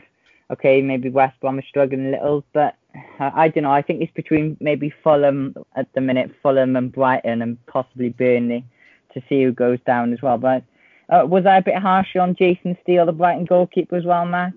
Considering he saved what four penalties from Josh Sheehan, Mickey Demetriou, and Liam Shephard and Scott Bennett. Well, obviously you've got to you've got to go the right way, and um, although they might be bad penalties, you know you still have work to do to save them. Although I do believe you know he did make the mistake for the goal uh, that they conceded in the game, uh, which wasn't the greatest. Uh, he didn't exactly cover himself in glory for that, but uh, no, he made up well with uh, the saves uh, for the penalties. Yeah, as well. I think uh, that was their first win in all competitions since November as well. Um, and Newport goalkeeper Tom King as well. Shout out to him. He made some brilliant saves to keep um, Newport in it as well. So his Newport couldn't do another upset that they've done in the League Cup and FA Cup. They went up to Newcastle in the League Cup on penalties, and they've gone out to Brighton, unfortunately, in um, in the third round of the FA Cup. But definitely, um, good luck to them in their League Two charges. Graham Potter said one final game then on Monday night, and it was almost probably the biggest upset it would have been of the round. Stockport against West Ham. It wasn't the greatest game. It got stopped in what the 20th minute because of fireworks. I've never seen that before. Probably that was the most entertaining bit of the match, really. The them fireworks going off. But West Ham did just about go through on a wet, you know, terrible pitch, really, and that was through Craig Dawson scoring late on to break Stockport Hearts were Stockport hard done by Lloyd? Uh, yeah, I think potentially, but I think it was really West Ham playing absolutely terrible. Like I, it was a terrible performance, really. And like you look at the lineup they put out, and it was quite good. I think they should have done miles better. I think they were lucky to to progress to the next round. Yeah, I think you know Stockport definitely give a good account for themselves again. Another National League North side as well. So good luck to them. Um, and bitly unlucky. Um, I honestly thought at one stage they could possibly go through, but you know, heartbreak for Stockport. But like their manager said, they've taken a Premier League squad to what 88 minutes. Um, so you know, a lot of pride and pride, um, proudness from their fans as well. And the FA Cup fourth round draw is in. They actually did the fourth round and the fifth round draw yesterday. Um, Man City, no surprise, getting an easier draw again, which they always seem to do. They're playing away at Cheltenham, Bournemouth, Chorley, Swansea, Nottingham Forest. The tie of the round is, I don't, I'll say this twice, Man United against Liverpool. Yeah, Man United have drawn Liverpool in the cup, um, which you know is probably the the biggest so game in a long time. Magic of the cup. The ma- the magic of the cup. I think obviously I'm not. I said I'm not going to look ahead to the games. I think the week beforehand we play Liverpool in the in the league as well. Southampton or Shrewsbury because I got postponed on Saturday night due to positive tests in the Shrewsbury game, so they've got to decide whether they're going to rearrange it or who gets to buy through. The winner of that will play at home to Arsenal, Barnsley, Norwich, Chorley, Wolves, Millwall, Bristol City, Brighton, Blackpool, Wycombe at home to Tottenham at Adams Park. All Premier League clash between Fulham and Burnley. Sheffield United home to Plymouth, Chelsea at home to Luton, West Ham at home to Doncaster, Brentford at home to Leicester, and Everton at home to Sheffield Wednesday. So one of the ties there, if Cardiff had gone through, they could have been away at Swansea, which um, Alex was definitely gutted about, and fellow Swan uh, Cardiff fans on social media were as well. But in the fifth round, it's um, Fulham or Burnley against Bournemouth or Crawley. Man United or Liverpool will play at home to West Ham or Doncaster. Sheffield United or Plymouth will play at home to Millwall or Bristol City. Chorley or Wolves uh, at home to Southampton, Shrewsbury or Arsenal. So possibly Chorley could be playing against the 14 times winners Arsenal. Another possible non-league game for, for Arsenal if you beat Southampton or Shrewsbury and Chorley beat Wolves. Barnsley or Newcastle at home to Chelsea or Luton. Everton or Sheffield Wednesday playing at home to Wycombe or Tottenham. Another easier tie for Man City, really. Swansea or Nottingham Forest are at home to Cheltenham or Man City. And then Brentford or Leicester will play at home to Brighton or Blackpool. And I say that it's an easier tie for Man City. They've got to beat Cheltenham first um, as well. So hopefully the magic of the cup will come true there. The fourth round ties will be played on the weekend of the 23rd to 24th of January, while the fifth round will follow tradition like it's been doing the past few seasons. Will be played midweek between the 9th and the 11th of February. So that'll be what Tuesday, Wednesday, Thursday, possibly Monday. Like I think Arsenal played Portsmouth last year on on a Monday part of the game week. So I want to ask you a quick question. Um, Alex couldn't come on the show today, he said in the FL show that he was very passionate about the FA Cup, um, and you know how teams. And he said to me beforehand that he was really surprised and he was proud, really, that a lot of the big teams and the Premier League teams put out strong teams, and you just got to look at Man City for that instance. Okay, for example, Man United put out a few fringe players as well, but what does we'll start for you, Matt? What's the FA Cup mean to you? Is it something you see as like a priority, a, a something you look forward to, or is it just a hindrance and you know you never look forward to it? I definitely look forward to it. I mean, the only thing, I mean, obviously, I think it's you know uh, even more so seeing as obviously Spurs are kind of in desperate need of a trophy, and I think FA Cup, the FA Cup is kind of one of those trophies that you obviously is a good opportunity for you know those not challenging for the league to get a trophy. Um, I think, you know, in terms of uh, you know, uh, cultural importance what is it the oldest club competition in the yeah. world. So it's it's clear how important it is for the English game, and um, you know, I'd kill for Spurs to win it. I'd much rather over uh, you know a League Cup. So you know, I think it's a very good competition, and the only reason I'd ever want to think about downplaying it is because Arsenal have won the most of them. So. Um, Lloyd, what, what's it mean for you? Obviously, as Max said, you've won it record 14 times. Is it something you look forward to, or is it like one fan described it on Talksport, it's a bit like an international break where you know it's, it's not enjoyable. Uh, no, I love it. It's, it's arguably the best trophy in the world, rated higher than the Champions League trophy by Sam. Uh, I, I love it really. uh, it's, it's great, you know. Like it, it's a break. It, it like it is kind of like a break from the league. I do get that view, but it's a chance for trophies. You don't normally win it's a, it's a bunch of teams who don't normally win trophies to go and win a trophy. Uh, I, I, think it's really good. It, get, it gets all the lower teams involved, which is obviously good, the magic of the cap, and then it does provide a nice chance at the end to win trophies. Like it is the oldest trophy in English football, and I, I do really like the competition. Are you, are you pleased that some of the bigger teams like Man City, out the top six, are, are treating it with more respect now and you know, from for teams like Marine, they want to play against these better players. So do you think it's it's pleasing that these big teams are finally playing like stronger teams unlike previous years? Uh, yeah, definitely. Like, there's no reason why any teams should like go out play their under 18s in the FA Cup. Like, it's like it's still a very well respected trophy, and and it is like a trophy at the end of the day anyway. You get good prize money from winning it. You get you get a Europa League spot from winning it. Like I think teams should be trying way harder to win this. Yep, but we discussed an interesting point on the FL show um, about the FA Cup and it being devalued, and, and we made me and Alex made a great point that the Premier League has killed the FA Cup a little in terms of back in the day. Obviously, you remember it much more than us, and they said it on on Talksport in the call as well that it was bigger than, believe it or not, the European Cup. Now, they had a few people our age, 17, 18, 16, that, you know, a lot of people, one fan said that it was a bit like an international break and they didn't enjoy it at all and they've never remembered an enjoyable FA Cup third round. Now, you know, when fans were allowed, I used to love going to FA Cup games with Man United, Newport, Cardiff, like Derby, whoever.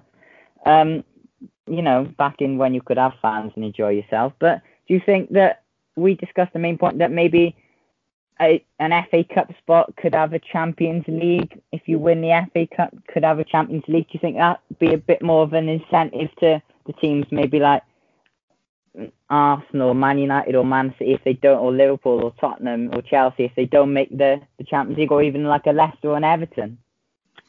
Well, I think it would be an absolutely huge incentive, but I think it is a bit too much Because if you give him a Champions League spot, that means you're gonna have to take the spot away from fourth place. So I think I think he'll. I don't know. I, I don't think it'd be a good idea, but it, like it is interesting to talk about. I think you see a lot more teams playing playing a stronger team really in the cup if you can guarantee that. Yeah, so I think I, I, you know, I love the FA Cup. I think sometimes it's it's more entertaining than the Champions League and Premier League, especially when you know you have some The goal games at nil nil. Exactly, extra time penalty. I think. Do you do you think that when life does return to normal and the the fixtures not as busy, do you think that watching this format this weekend and Newport and Brighton, for example, Burnley, MK Dons, that they'll keep the extra time or penalties, or do you think they'll they'll take it back to replays? Uh, I I hope they keep. Uh, I don't know. So on one hand, like a team like a Marine, say they pulled off a draw with Spurs and had to have a replay, that basically Yeah. doubles all the income they're about to I receive. agree. So But do if you think ma- But do you think maybe they could do a League Cup and straight to penalties, or do you prefer the extra time? Uh, I love the extra time as well. It's great. Uh, is it well, when your team's not playing in extra time? It's great. Yes. it's the most stressful thing ever if your team's playing. But when it's not, it's the best because everything goes out the window. It's just both teams trying the hardest they can to score. Like forgetting about defending, forgetting about tact, uh, tactics, and they're all just going for it. It's great entertainment and it's great to watch. But I think it is the most stressful thing in football outside of It being is. final. It also does decrease the possibility of like an upset. So if it goes straight to pens, it's more likely that a lower league team is gonna beat, you know, like a Prem team, for example. yeah, replays, you don't really see the, the cup upsets Newport you fears go against Tottenham, but I think it's definitely enjoyable when your team wins in extra time like Arsenal did on the weekend. Um, as well, I think, you know, on the FA Cup, got brilliant, probably the best ever. I've been to a lot of football games, fortunately, and I think the, one of the best games I ever went to was in the FA Cup in the second round a few years ago, Worcester City against Scunthorpe. Um, they drew non-league team away at well, the League One at the time drew after normal time in both games, and then Scunthorpe won 14-13 on penalties. It went on to about quarter past quarter to midnight because uh, quarter to 11 and you know 11 o'clock because it was a big injury. Um, I think 35 penalties were taken, 34 penalties were taken in in that shootout as well. I think it's the record for an FA Cup penalty shoot, shootout, but you know, it brings it brings good memories like that. Like I had a, a, the non-league team and Marine have had against Tottenham. You know, club memories that people will never forget. That you know you won't get week in week out in playing in in your league maybe um, and actually win a league title. Um, as well, and then we'll quickly talk about the League Cup semi-finals. Tottenham won on what was it Tuesday now against Brentford two 0 Goals from Moussa Sissoko and Heung-min Son sealed Tottenham to um, was it a final in a long well since the Champions League final now, but it, I can't remember. 2008, I think your your first domestic, your last domestic final was. Do you think you'll go on and win it now, quickly, Max? Well, I mean, I certainly hope so, seeing that we've uh, already beaten Man City so far this season. But um, you know, Man City look a lot stronger now. Uh, but uh, hopefully, you know, with Mourinho uh, and the players you know, without any without any injuries or anything like that, I think we do definitely have the capability to, and I'm really, really, really, really hope we do. How good is it to have an EFL um, team in the semi-finals, Lloyd? We saw it with Uh, Burton a few years ago, now Brentford now. Well, it is the best. Like it's exactly what you want really in the cap. Like it's it's it's what the cap stands for really. Yeah, it was brilliant header from Sissoko. It was brilliant finish from Son for the second as well. Ivan Toney, who's been in brilliant form for Brentford, he had a goal ruled out because his what was it? The edge of his boot was offside. Um, I think it's one of the first time VAR has been used in, in the League Cup as well, but it was harsh but offside as well. And he missed a brilliant chance in the 49th minute, and they could have had a penalty if um, one of their players went down. And, you know, Sergi Canós could have had a back post tap in if Toney left as well. So they definitely did have their moments, but they also did go down to 10 men because ex Arsenal player Josh Dasilva, who put them through against Newcastle, got um, a red card. I think it's the worst challenge I think I've seen this season as well. Um, and he was checked by VAR, and uh, Mike Dean went straight up to the monitor and, and give it as well. And I think Pierre-Emile Højbjerg wanted to continue, didn't he? But um, after his bleeding leg, but Mourinho said he, he had to come off um, as well. And then the final semi-final we want to talk about in match was uh, Manchester Derby. Man City won away at Man United 2-0. John Stones scored a lucky goal off his stomach. I'm I'm not having that he was a good finish. He wasn't. It was a brilliant ball in, poor defending. Um, and then Fernandinho scored a brilliant goal actually in the 83rd minute put Man City through. Um, we almost scored after two minutes after um, American goalkeeper Zack Steffen was um, in because Ederson had to isolate. Um, there was a bit of a muddle up between him and Stones, a back pass. Um, and then Rashford was offside, and then you know there was loads of goals ruled out offside. Gundogan had one in the fourth minute, and then Fernandes should have scored in the ninth minute. Um, but Steffen made a save. De Bruyne at the post in the 13th. Foden as well in the offside goal. Um, you know, yeah, I, I don't know. It's, it's another cup defeat and semi-final defeat under Solskjaer. Yes, all I'm saying is good job, Alex, wasn't you, really, for the mick taking. But it's the first goal we conceded in the, the Carabao Cup this season as well. But, you know, Man City were the better. I don't think we were that bad. I think Man City were, were brilliant as well. Stones was brilliant. Dias was, has got to be one of the signings of the season, um, really, uh, as well. So. And know, City in the League Cup, they are like automatically 10 times better than they usually are. Yeah, oh yes, it's the Man City Cup effect well. That's yeah. been for the past five years now, and it four years now. But know, they were they were better than us on the day, as much as they're, they're rivals to us. Fair play to them, and um, hopefully Tottenham beat them in the final. So. Um, as well. And just before we end the Premier League, um, have, was it blank game week? We effectively called it this week because there's only a handful of teams that are playing. Um, it does get a bit complicated for um, Wednesday fixtures, but we'll we'll try and ease our for you. So on Tuesday, then today, as we film this, Sheffield United play Newcastle six o'clock on Sky Sports, and as we film, I can currently tell Sheffield United are one nil up with four minutes to go. So hopefully, um, we won't tell you the conclusion. That you have to wait till the show. And then Man United, we could possibly go top for the first time since Alex Ferguson was in charge, if we get a point against Burnley, preferably three points would do going into that Liverpool game. We play at quarter past eight. Um, same time as Wolves play Everton. All all three of them are on Sky. Then Monday, uh, Wednesday, can't say my days of the week. Man City play Brighton at six o'clock on BT, and then it was supposed to be Tottenham v Fulham on Amazon Prime at quarter past eight. Sorry, it was supposed to be Tottenham v Aston Villa uh, Aston Villa against Tottenham, sorry, it's confused me now, on Wednesday at quarter past eight. But due to positive tests in the Aston Villa squad again, obviously they had to play their under 18s against Liverpool. Fulham have really harshly had to step in with 48 hours notice, which Mourinho wasn't happy with about Fulham, and Scott Parker was fuming himself. So they stepped in, and that's at quarter past eight on Wednesday, and then Arsenal Crystal Palace on Thursday at eight o'clock, another Thursday game for, for Arsenal on Sky as well. Um, which means Fulham beat Chelsea, which was meant to be on Friday, moves to Saturday, and Aston Villa Everton moves from Saturday to um, Sunday as well. So hopefully that hasn't complicated it like it complicated it for me um, as well. So we'll be back to talk about them um, midweek games after there. Hopefully, Man United go top of the league. But a massive thank you to Lloyd and Max. We'll, as I said, we'll be back um, this week to talk about hopefully for Sheffield United a, a victory that they can sit, hang on to in the dire minutes. And as you said, Man United tabletopping and possibly another Arsenal victory. But thank you for listening. And playing you out is Little Mix's fifth number one, Sweet Melody. Thank you for listening and goodbye.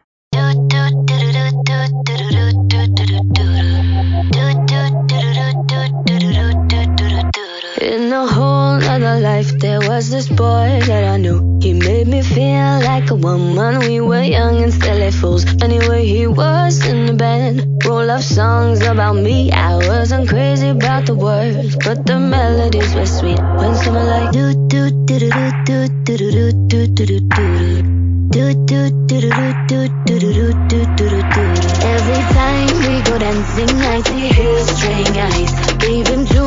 many chances, push my keys too many times. Anyway, he started acting up, and I'll be on my way to leave.